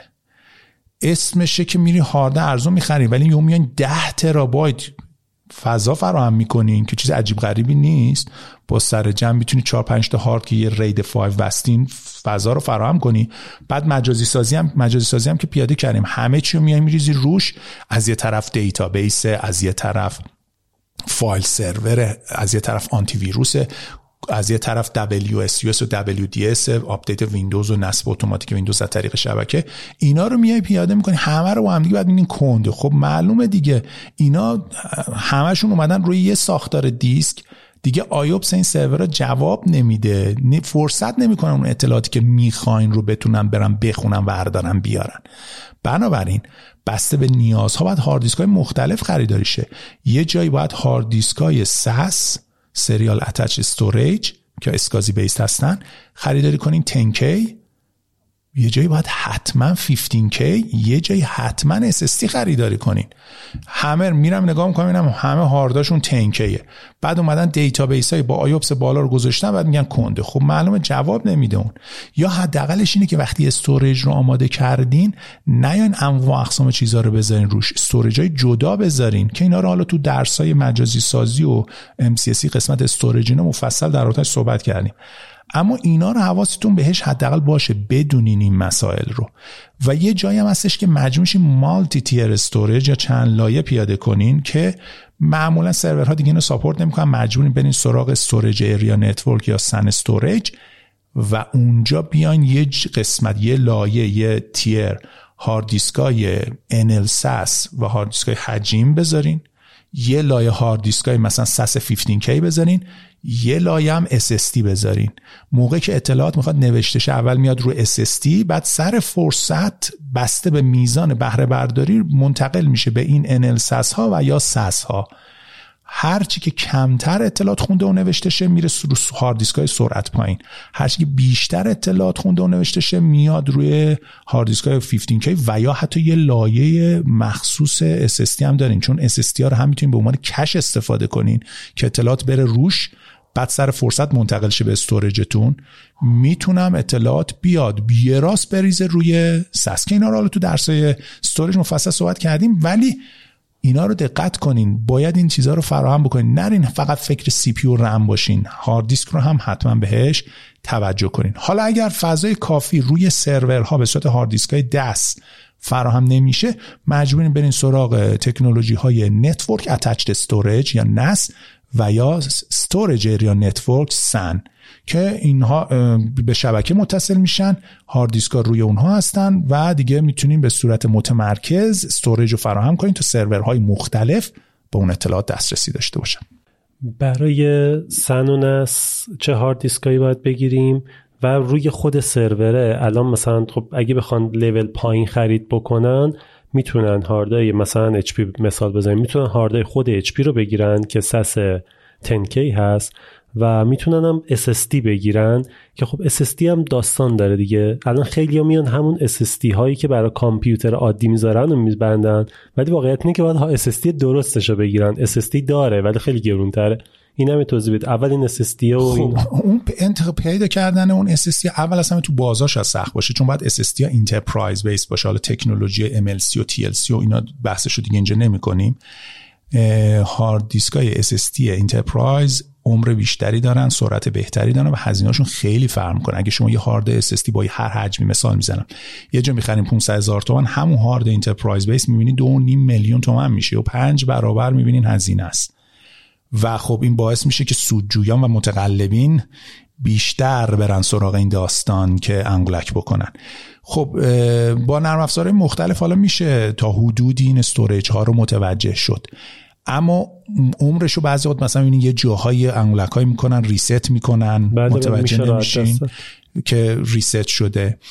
و این که حالا همیشه هم که نمیتونیم هارد رو واقعا باز کنیم توش رو دقیق نگاه کنیم ببینیم چیه، مجبوریم تست بگیریم و دیگه مینیمومش اینه که میتونین تست بگیرین ببینین هارد سالم هست یا نه. ولی اینکه چقدر مستهلک شده اون یه مقدار داستان داره. به این دلیل تو این بازار متاسفانه پیدا کردن SSD خیلی سخت و اگه روزی هم کسی بخواد SSD بخره میگم خدا پشت و بناهت باشه. و حداقلش اینو که خیلی تابلوها رو وقتی نگاه میکنیم متوجه میشیم ما، ولی بقیه چیزا رو نمیتونیم، باید حتما با نرم افزار تست بشه و یه جاهایی هم واقعا جای دور زدن داره. اما در رابطه با هاردیسک‌های دیگه، هاردیسک‌های معمول، اونها هم باز دوباره متاسفانه دست دو و همه این موارد داره. بنابراین تنها راهش اینه که از یه شرکت معتبری خریداری شی که حتما یه گارانتی حداقل 1 سال و چه بس اگه بتونین 2 سال، ولی خب حالا 2 سال هم نشد حداقل 1 سال رو بگیرین که خیالتون راحت باشه که بالاخره دیگه هارد خیلی هم اگه دست دومه در مورد حقون نیست. خب SSD های معمولی رو ببندن برای سرور یا نه؟ ببین جایی که مجبور بشی چاره نیست. ما حتی تو بحثای MCSE میایم بگیم که اجباری نیست که شما سن استوریج داشته باشی. با کیس معمولی، با تکنولوژی های استوریج اسپیس مایکروسافت ما میتونیم مثلا 5 تا کیس بذاریم، هاردهای مختلفش وصل کنیم، حتی مالتی تیر، یعنی هم SSD بذاریم، هم هارد دیسک معمولی بذاریم، هارد دیسک سرعت بالا، هارد دیسک سرعت پایین، هر سه تا مدل رو تو همه کیس‌ها بذاریم. همه این کیس‌ها رو کلاستر می‌کنیم و دیتا به صورت هوشمندانه روشون ذخیره میشه و می‌تونیم حتی تنظیم کنیم که یک کیس یا 2 تا کیس اگر همزمان داون شد، اطلاعات هیچ مشکلی براش به وجود نیاد. پس اونجا دیگه من مطمئنا برای همچین سناریویی نمیام بگم SSD گرون قیمت بخرین، میگم هیچ اشکال نداره SSD عادی بخرین بذارین اون رو و فوقش یه SSD میسوزه. SSD که سهله، گفتم کیس رو اصلا کلا داونش هم بکنین آب از آب تکون نمیخوره. پس اگر ساختار فالت تولرانس رو پیاده کردین میتونین این سیستم رو پیش ببرین. بعد اگه اومدین روی سرورها، خب ترجیح اینه که روی سرورها هارد دیسک ها و SSD هایی بخرین که انترپرایز، ولی چاره نیست. بودجه وقتی نیست بیاین SSD معمولی هم استفاده بکنین، به شرطی که هزینه انترپرایز رو ندین، هزینه معمول رو پرداخت بکنین دیگه. مینیممش اینه که بیاین اونها رو هم رید کنین و یا میرور کنین که یکیش سوخت اون یکی اطلاعات باشه. با توجه به تکنولوژی مجازی سازی و ریکاوری سریع که میکنیم و مالتیپل اینستنس هایی که ما داریم دیگه اونجا اشکال نداره. فوقش که حتی هاردای SSD یه دونه از سرورام میسوزه، خیلی خب یه اینستنس از اون سرویسا روی یه سرور دیگه هم هست تا سر فرصت ما ریستورمون انجام بدیم و هیچ داون تایمی نخواهیم داشت. با این قابلیت هایی که الان به استوریج اسپیسز اضافه شده، ترونس یا استوریج اسپیسز کدوم اگه بخوایم با رایگان پیادهش کنیم؟ البته در اصل این بر رایگان نباید باشه. خب مطمئنا وقتی یه چیزی رایگان نیست ما رایگان استفاده میکنیم میتونه بهتر باشه. بنابراین من خودم به شخص مطمئنا استوریج اسپیس رو میگم استفاده کنیم. اما خب یه کسی بالاخره را دستشو بره ترونس استفاده کنه. هر چیزی که معلوماتشو دارین و دم دستتونه و اینم در نظر داشته باشین اجبار نیست بس برای هر جایی حتما سن خریدارشه. شرکت قدره، پول داره و تعداد کارمندای بالایی داره، هزینه میکنه. ولی جایی که نمیتونه خیلی خوب حداقل بیان این سولوشن‌ها رو هم بهش پیشنهاد کنین. چطور میایم میگیم آقا روی یک کیس ما میتونیم رید 5 ببندیم، خود مین بورد ساپورت میکنه. خب این کارو که بکنین هیچ یه خورده اشلش بزرگتر شد، پولش به سن نمیرسه، بیاین با این تکنولوژی ها کارشو راه بندازین. خب حالا که حرف استوریج شد و گفتید که آره بعد اینا رو جدا کنیم و بعد سر بحث لایو مایگریشن و سر اینا یه بحث بکاپ هم میمونه. این بکاپ رو هم بگید که ماجرای بکاپ چجوریه، 3 تا نسخه بکاپ و یه توضیحات عادی. خب توی حالا توضیحات ویدیو دیگه‌مون در رابطه با درس تخصصی که صحبت کردیم در رابطه بکاپ چیزی نگفتیم. خب مطمئنا شما هر مبحثی رو که میرین یاد میگیرین مثل MCS اینا، مبحث بکاپ هم تو دلش هست و میتونین تخصصی برین سراغ بکاپ و اون رو هم یاد بگیرین. حالا میتونه با نرم افزارهای مختلفی باشه و بر اساس اون بکاپ رو تهیه کنین. اما در رابطه تجهیزاتمون باز دوباره باید علاوه بر این که شناسایی کنین چه اطلاعاتی قرار اون شرکت داشته باشه که گفتیم کلی خودش دردسره، باید بری از زیر زبون هر کس بکشی چی می‌خوای ذخیره کنی که بر اساس اون سرعت سخت افزار و هارد دیسک اینا رو تصمیم بگیری و برنامه‌ریزی کنی. مطلب بعدیش بکاپه که کار یه خورده سخت‌تر هم میشه. تازه باید برین یه اطلاعات هم بگیرین که خیلی خوب شما می‌خواید بتونین به چه نسخه‌هایی از فایل هاتون برگردین و چند تا نسخه رو داشته باشیم. شاید فقط یه نسخه کافی باشه. خب مینیمم که یه نسخه رو مطمئناً باید داشته باشیم. حالا این یه نسخه میتونه چند جا کپی شده باشه که در حالتش صحبت میکنیم. اما یه جایی هستش که میگن نه ما یهویی متوجه میشیم که یه پروژه‌ای رو که پیش رفتیم یه اشتباهاتی داشته که باید برگردیم به نسخه 3 ماه قبل برای مثال. خب اونجاست که بسته به کار شرکت و فرایند کاریش و نوع کارشون باید بدونین که تا چقدر نسخه‌های قدیمی‌تر و هر چند وقت یک بار بکاپ تهیه شه. این خودش یه بحث پیچیده‌ای و کار سختیه. خیلی از اوقات خود کسی که داره از اون استفاده میکنه هم نمیدونه. بنابراین شما باید معلومات و تجربه داشته باشین و بهش کمک بکنین و حتی یه جایی شما تصمیم بگیرین، بگین این میگه ولی بعدن یه سال بعدش رو نیاز داره. اینجاست که تجربه کمک میکنه. اینجا تجربه قبلا چرا؟ چون شما رفتین جای مختلف کار کردین، بازخورد شرکت یا فیدبک های شرکت های دیگر رو دیدین و بر اساس اون دیگه تجربه دارین که آقا این الان میگه ولی باید من بکاپمو این ریختی تهیه کنم. خب چیزی که استاندارده اینه که حالا مثلا میگن که خیلی خب 3 تا نسخه داشته باشیم. ما حالا اول از ساده ترین بگیم تا حالا خیلی ایدئال و یه جاهایی برای ما شاید رویایی. اینا رو فکرشو بکنیم. بیس قضیه اینه که خیلی خب شما حتی یه لپتاپ هم دارین، یه کامپیوتر هم دارین کار میکنین، پروژه کار میکنین، یه کپی ازش بگیرین، یه بکاپ داشته باشین. بعداً بیچاره نشین پروژهتون بره رو عوض بگین وای چیکار کنم حالا. ببخشید این وسط یه نکته بچه‌ها، رید جای بکاپ رو نمیگیره. این دوتا رو بذارید کنار. رید رو داشته باشید، بکاپ به کنار. این کپیه فکر نکنید چون رید دارم بس مشکل نداره بکاپ نگیرم. نه، این دوتا جدا. بله، نکته خوبی گفتی. بلکه رید فقط میتونه اشکال سخت افزاری رو هندل بکنه، ولی اشتباه نرم افزاری مثل ویروس، پاک شدن این موارد مطمئناً پاسخگو نخواهد بود. خب پس ما حداقل باید یه نسخه بکاپ داشته باشیم که دیگه 100% نداشتیم که دیگه واویلاست. اما مینیمم باز دوباره حالا میام میگن چی، رواش رواش میریم استاندارد رو بهترش میکنیم.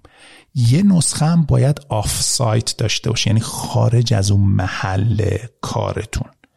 چرا؟ چون اومدیم و آتش سوزی شد، اومدیم و حتی زلزله شد یا یه اتفاق افتاد اون ساختمون ریخت، نشست زمین و اینا هم که جدیدا زیاد شده. پس دزدی هم بله، اصلا دزدی که ما توی پس یه نسخه هم خارج از محل کار یا هر محلی که هست باید داشته باشین. اما باز دوباره یه نسخه وسطی هم میان میذارن. تازه حالا تو تکنولوژی بکاپ که میان گراند فادر، فادر سان، اونا رو دیگه نمیان بحثشو کنیم، چون الگوریتم ها برنامه‌ریزی های بکاپ گیریه که یکیش مثلا هر ساعت باشه، یکی هر روز باشه، یکی هر هفته و هر ماه و اینا رو دیگه وارد جزئیاتش نمیشیم. اما در رابطه نسخه‌های مختلف دیگه در بدترین حالت پیشنهاد من اینه که حتماً 2 تا نسخه، یه نسخه داخل شرکت دم دستتون، یه نسخه خارج از شرکت. اون خارج شرکت میتونه هر چند وقت یک بار، یعنی فاصله زمانی بیشتر باشه، حتما نگه دارین. چرا؟ چون فکر کنین یه شرکتی اومده 20 مهندس استخدام کرده، یه سال کار کردن، اطلاعات بپره، ببینین چه هزینه‌ای به باد میره. حالا تازه جریمه پروژه و پروژه رو نمیتونن، اونا رو میذاریم کنار، فقط هم حقوق کارمنده و هزینه اجاره و برق و اینا رو حساب کنیم، متوجه میشین که چرا باید دقت بکنین در رابطه بکاپ. خب پس این تا اینجای کار شد، یه نسخه داخل، یه نسخه بیرون. ولی همون نسخه داخل چند وقت یه بار باید باشه و تا چقدر باید نگه داریم. پس اسمشو گوشیم یه نسخه، ولی خود اون یه نسخه داخلش چه خبره، اینا رو هم باید برنامه‌ریزی بکنین. بسته به هویت اطلاعاتی که داره ذخیره میشه، یه دیتایی هستش که دیر به دیر تغییرش، یه اطلاعاتی از ماهی یه باره میخواد آخر ماه یه کاری رو انجام بدن، یه حساب کتابی رو جمع بزنن، یه اطلاعاتی هم هستش که هر لحظه ممکن تغییر پیدا کنه. اینا رو باید برنامه‌ریزی کنین. ولی حالا بریم سراغ اصل قضیه‌مون، چون اینجا بحث بکاپ نیست، سخت افزار. وقتی اینا رو مشخص کردین، حجم اطلاعاتتون معلوم میشه. بسته به حجم اطلاعات باید برین سراغ خرید سخت افزار مخصوص بکاپ و بعدش هم حجم اطلاعات تو چه بازه زمانی باید بکاپش تکمیل شه که بکاپ ها اورلپ نکنه. یه مثال ساده بزنم، شاید یه دیتایی رو میخوایم بکاپ بگیرین 3 ترابایت، این تا بکاپش تموم بشه شاید دوباره باید برین سراغش. خب اگه قرار بشه 5 روز 6 روز طول بکشه، نمیتونین هر روز یه بار ازش بکاپ بگیریم که. بنابراین علاوه بر حجم، سرعت بکاپ گیریتون رو هم باید توجه بکنین، به شرطی که انشالله باتلنک سرورهاتون نباشه که تازه کند اطلاعاتو بدن به بکاپتون. یه دیوایسی واسه باید بگیرین که با سرعت سرورهاتون هم مچ باشه، یا شبکتون و سنتون، اگه از رو سنم دارین دیرکت بکاپ میگیرین، و ضمناً بتونه حجم لازمه رو تامین بکنه. اینا رو میایم حساب میکنیم خب حالا بریم چرا سراغ چه میدیا یا استوریج رو چی ذخیره کنیم بکاپمون. اتفاقا چند وقت پیش یه جا داشتیم باز برنامه‌ریزی میکردیم که خب حجم داره زیاد میشه، به سراغ تیپ بکاپ بریم یا نه، چون اولین چیزی که به ذهن آدم میرسه وقتی بحث بکاپه تیپ بکاپ. متاسفانه یا شاید هم خوشبختانه فرق نمیکنه، هزینه خرید بیس اون تیپ درایو، دستگاهی که بخواد تیپ رو روش بذاریم و ذخیره کنیم، خیلی بالاست. بنابراین الان میتونم با توجه به قیمت ها اینا بهتون بگم که تا حدود 100 ترابایت اصلا نمیخواد برین سراغ تیپ، از همون هارد دیسک بکاپ بگیرین استفاده کنین. اما 100 ترابایت به بالا دیگه حالا میشه تصمیم گرفت، چون تازه شما یه تیپ معمولی که بخرین یه دونه تیپ همزمان بیشتر ساپورت نمیکنه مدل اولیش، بعد تیپ میاد بیرون، شما فرض کنین اون تیپ میخواد مثلا ماکسیموم 16 ترابایت اطلاعات ذخیره کنه. خب این تیپ اومد بیرون، کی میره اونجا اون تیپ بعدی رو میذاره؟ پس باید برین تیپ لایبرری خرید کنین که مثلا 24 تا تیپ توش بخوره، یه دونه یا دو تا درایو داشته باشه، اگه دو تا داشته باشه که همزمان بتونه دو تا اطلاعات بنویسه، سرعت بیشتر شه، یعنی یه جاب اینور یه جاب اینور ذخیرهش موقع ریستور هم حالا هر جا. و این تیپ لایبرری خوش میره تیپا رو ورند، اوتو لودر داره، خودش تیپو لود میکنه، بکاپو میگیره، میره سراغ تیپ بعدی. بعد چون سر فرصت اگه قرار آرکایو یا آرشیو داشته باشین، اون تیپا رو در میاری میبرین میذارین تو آرشیوتون. خب این 100 ترابایت اگه قرار آرشیو بشه، فرض کن من یه جا میرم میگه که من 80 ترابایت دارم، خیلی خوب، اگه قرار چندین نسخش ذخیره بشه، مثلا میگه من میخوام کل دیتام 80 ترابایت، هر ماه هم میخوام یه نسخه ازش داشته باشم، پس حجم دیتایی که قرار بکاپ گرفته شه 80 ترابایت نیستا، 12 تا 80 ترابایت، 960 ترابایت حالا یا 1000 ترابایت. پس حجم تمام نسخه ها یا نسخی که قراره بکاپ بگیرین رو جمع بزنین، اگه زیر 100 ترابایت بود با هم هارد دیسک جواب کارتون رو میگیرین. حالا اون هارد دیسک میتونه هارد دیسکای عادی اکسترنالی که مستقیم به شبکه وصل میشن باشه، که حالا میتونه تعداد هاردا که بیشتر شد میتونین برین سراغ نس، و برای آف سایت هم حتما نسی خریداری کنین که هارداش خیلی راحت هات پلاگ ما اینا باشن، راحت درش بیارین و هاردا رو از محل خارج کنین برای اون حالت میدیایی که قرار آف سایت قرار بگیره. ما برای پروژه جدیدی که بستیم کیونپ گرفتیم، کیونپ 12 بیه، 12 تا بی هارد میخوره، 6 تا بی SSD میخوره که اون SSD ها میتونه رید کش بشه یا رایت کش بشه. کیونپ 2 تا سیستامل داره، یه سیستاملش فقط رایت کش رو ساپورت میکرد، یکی دیگه رید کش و رایت کش ساپورت میکرد و اونو بستیم. هاردمون هم اگزوس 18 ترابایت گذاشتیم. بسیار دوازده‌تاش پر. برای بکاپ استفاده میکنی یا برای استوریج؟ استوریج و بکاپ. در دیگه استاندارد نیست واقعا، بهتره خب جداشو جدا کنیم، ولی خب چون کمبود بودجه بود دیگه اوکی دیگه، اونجا دیگه چاره نیستش دیگه، همیشه بودجه حرف اول میزنه. ولی خب میتونن این کارو بکنن، اگر بخوان ارزون‌تر گرون‌تر که خب خیلی بهتر از این گزینه هم وجود داره، ولی اگه بخوان ارزون‌تر تمامش بکنن باید یه کیسی بگیرن که خودشون بتونن روش هارد بذارن دیگه. بله، فقط شبکه‌ش هم باز توجه کن، خیلی از افراد میرن نس خریداری میکنن، میبینیم یه کابلشو فقط وصل کردن. بابا امروز نس ها دیگه مینیمم 2 تا پورتو دارن، 2 تا پورتو حتما وصل کنین، تیمش بکنین، بزنین بابا سرعت بالا بره. چون قبلا فکر کنم صحبت کردم تو درس ام سی اس هم که مفصل میگیم، یه هارد دیسک معمول کامپیوتر خونگی ما SSD و اینا هم تازه نه، یه هارد دیسک معمول خیلی راحت میتونه اگه فایلای ریز نباشه، فایل گنده، راحت میتونه 200 مگابایت در ثانیه ترانسفر کنه. خب 200 مگابایت کارت شبکه گیگ رو اشباع میکنه و شما اگه با یه کارت شبکه متصل باشین، از یه هارد بخواین به یه هارد روی کامپیوتر دیگه تبادل دیتا کنین، باتلنک یا گلوگاهتون شبکه است. این ریاضیار که گفتیم، از این لازم ریاضیتون خوب باشه دیگه، بایت و بیت و ضرب کردن ها و دو تا چهار تا کردن های این باتلنک ها رو حساب کردن، اینا رو باید دیگه راحت بلد باشین. اینا رو دیگه بخوایم با ماشین حساب دونه دونه بزنیم که دیگه کلی طول میکشه تا بخوایم یه چیزی طراحی کنیم. میمونه که بحث وایرلس هم میخوره صحبت بکنیم که اگر قرار باشه اکسس پوینت هم توی شرکتتون پیاده کنین، توی شرکت ها حواستون باشه به سراغ اکسس پوینت های خونگی و این چیزا نرینا، مگر اینکه قرار واقعا یکی دو نفر سه نفر واسشن، چون این اکسس پوینت های خونگی که ما داریم تعداد نفرات بیشتر وقتی وصل میشن سرعتشون خیلی افت میکنه و اون اتصال اولیه‌شون هم کند میشه، چون به هر حال اینا هم پروسسور دارن و رمزگذاری میکنن اطلاعاتو. هرچی اکسس پوینت ارزونتری داشته باشین وقتی تعداد نفرات بیشتری وصل میشن به شدت سرعتش افت میکنه. بنابراین برای محلای کار هم باز اکسس پوینت های انترپرایز بیس داریم که باید برین از اون اکسس پوینت ها خریداری کنین که خب قیمتشون هم خیلی بالاتره. یه جایی هم شاید بخواین تعداد اکسس پوینت ها رو بیشتر بکنین اگه پراکنده هستن کارمندها، با اون هم حالا مشکل نداریم، ولی حواستون به این نکته هم باشه. جایی که تعداد کارمنده زیادی میخوان وایرلس وصلشن، اولا فعلا به عنوان یه زیرساخت اصلی بهش توجه نکنین و فکر نکنین، بهتره که حتما کابل کشی بکنین شبکه رو. هنوزم که هنوز وایرلس نمیتونه از لحاظ تبادل دیتای یه شرکت عادی، نه اگه میخواید یه داکیومنتی اینترنتی شیر کنید مثل منزلتون، نه 50 تا 100 تا 200 کارمندم داره، نه، ولی اگه قرار انواع اقسام مدیریت ها و پیاده سازی ویندوز ها طریق شبکه رو مثلا انجام بدین، این موارد به سراغ بی سیم نرین. بیسیمو بذارین در کنارش برای یه سری از لپتاپ ها و دیوایس های سیار و بایوت که حالا برینگ یور اون دیوایس و هر چیزی که هستش، برای اونجور چیزا میتونین استفاده کنین. یا یه جایی هستش که یه شرکتیه به صورت پروژه‌ای سیار میره جای مختلف، برای اونا شاید بخواین برای اون قسمتش به صورت وایرلس پیاده بکنین، اما به جز اون بهتره که همه شبکه کابلی باشه. حتی دوربین، یعنی حتی دوربین و سراغ وایرلس نرید.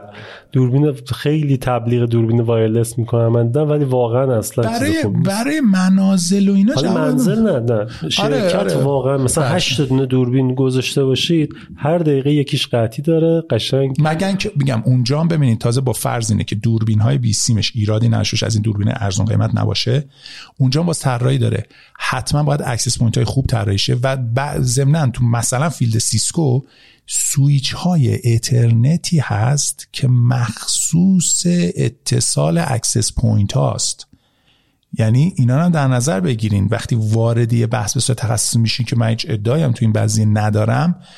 موقعی که میخواین طراحی بکنین میبینین اصلا سیسکو سویچ های مخصوص دوربین داده و اکسس پوینت داده که بهتر بتونه تبادل جریان اطلاعات رو مدیریت کنه. بنابراین اگر هم رفتین سراغ دوربین های بی سیم، چون دوربین کابل کشی شاید سخت باشه بعد از اینکه یه ساختمون پیاده شده، هم دوربین خوب بگیرین اگه میخواین اون قطع وصلی که اردشی گفت به وجود نیاد، هم اونها رو به اکسس پوینت های درست درمون متصل کنین، نه اکسس پوینت های عادی. اون موقع میتونیم روش حساب بکنیم تا حدودی، به شرطی از لحاظ امنیتی نگران این که بخوان نویزی بفرستن که اون قطع بشه و اینجور چیزا نباشه. اون یه بحث امنیتی جداست، اونو واردش نمیشیم. یه جایی هستش که شاید بخوان از بیرون امواج بفرستن که اون قطع بشه، شاید بگین نه من میخوام حتما کابلی باشه. به جز اون اشکال نداره، حالا برین سراغ دوربینای بیسیم به شرط که تجهیزات رو درست خرید. خب یه نکته در رابطه با سن می‌خواستید بگید؟ بله. ببینید همونطور که تو شبکه بحث کردیم، آپلینک‌ها رو توجه بکنین و اتصال مثلا کارت شبکه 10G رو نبرین به سویچ گیگ وصل بکنین. مجبور شدین اوکی گیگ کار میکنه، اما طراحی‌ها رو درست انجام بدین. توی سن خیلی این قضیه مهم‌تره.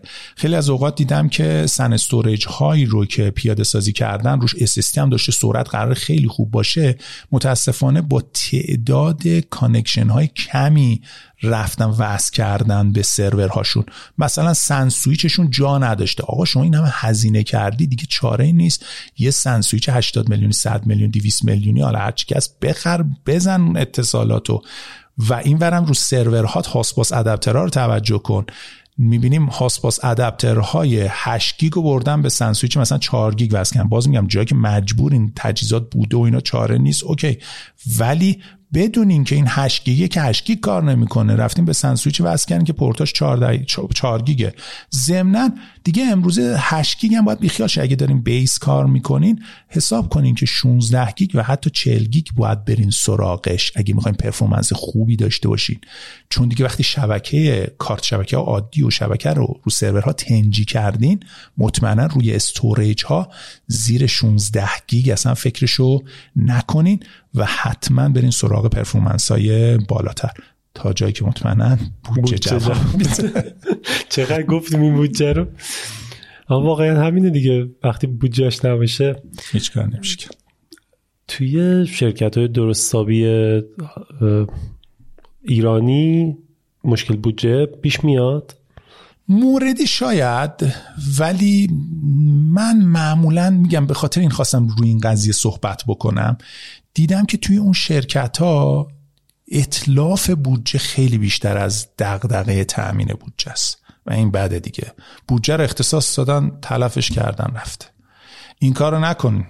یا حتی جاهای بالاخره ببین، حتی جایی هم که بودجه رو نمیتونه تامین بکنه، به هر حال گفتم چطور ما برای خودمون تو زندگی شخصی می‌بینیم افراد رعایت نمی‌کنن، هزینه‌ها رو درست انجام ندن. یه کسی که تو زندگی شخصی خودش پول خودش رو درست هزینه نمی‌کنه دیگه چه چیزی. به قول یکی از فامیلامون میگه که ثروتمند بودن مهم نیست، مهم اینه که بدونی پولتو چطوری خرج کنی. خیلی از افراد ثروتمند هستن که چون نمی‌دونن پولشون رو چجوری خرج کنن، میگه ثروت نه فقط اون، نه بعضی میبینی ثروتشو به باد میدن، اصلا استفاده لازمه از اون ثروت نمیکنن. مهم اینه که ما اول یاد بگیریم پولمون رو چطور خرج کنیم. به همین دلیل از کسایی که خیلی تو لاتاری ها اینا برنده میشن، همشون دوباره فقیر میشن و بدبخت میشن، چون نمیدونن که پولشون رو چجوری خرج کنن. من شایدن پیشنهاد میکنم به بچه‌ها، کسایی که تازه دارن شروع میکنن، مثلا سنشون پایینه، یا حتی من خودم توی 25 سالگی خوندم دو تا کتاب، یه دونه ثروتمندترین مرد بابل، یه دونه پدر پولدار پدر بی پول رابرت کیوساکی. این دوتا رو حتما بخونید سر این که پول چجوری جمع بکنید، چجوری سیو بکنید، بعد پولو کجا سرمایه گذاری کنید، گیر این هرمیا نیافتید. اینا همه اینا از همونجا شروع میشه. من فکر کنم 24-5 سالگی کتابو هدیه گرفتم خوندم و واقعا بعد از اون تا زیاد گرفتم چجوری زندگی کنم. هدیه خوبی بود. آره واقعا هدیه خوب. یه کتابخونه هدیه گرفتم، راستش این یکیش بود. مرسی استاد، خیلی ممنون. امیدوارم که به درد همه خورده باشه. من خودم خیلی چیز یاد گرفتم. تازه بریم اینجا سری سوال میخوام بپرسم و امیدوارم که دوباره ببینمتون. اگر موضوعی به نظرتون میاد که باید در موردش صحبت کنیم بنویسید، حتما سعی میکنیم دوباره دعوت کنم از استاد بیام بشینم با هم دیگه صحبت کنیم و بقیه دوستان. و اینکه همین، دمتون گرم. لایک و کامنت یادتون نره. اگر از ویدیو خوشتون اومد نظرتون رو بگید، کامنت بذارید و مرسی. فعلا. Hi, I'm Daniel, founder of Pretty Litter. Did you know cats tend to hide symptoms of sickness and pain? I learned this the hard way after losing my cat, Gingy. So I created Pretty Litter, a health monitoring litter that helps detect early signs of illness by changing colors, saving you money and potentially your cat's life. Pretty Litter is veterinarian developed, and it's the easiest way to keep tabs on your fur baby's health right at home. Go to prettylitter.com and use code ACAST for 20% off your first order and a free cat toy. Terms and conditions apply. See site for details.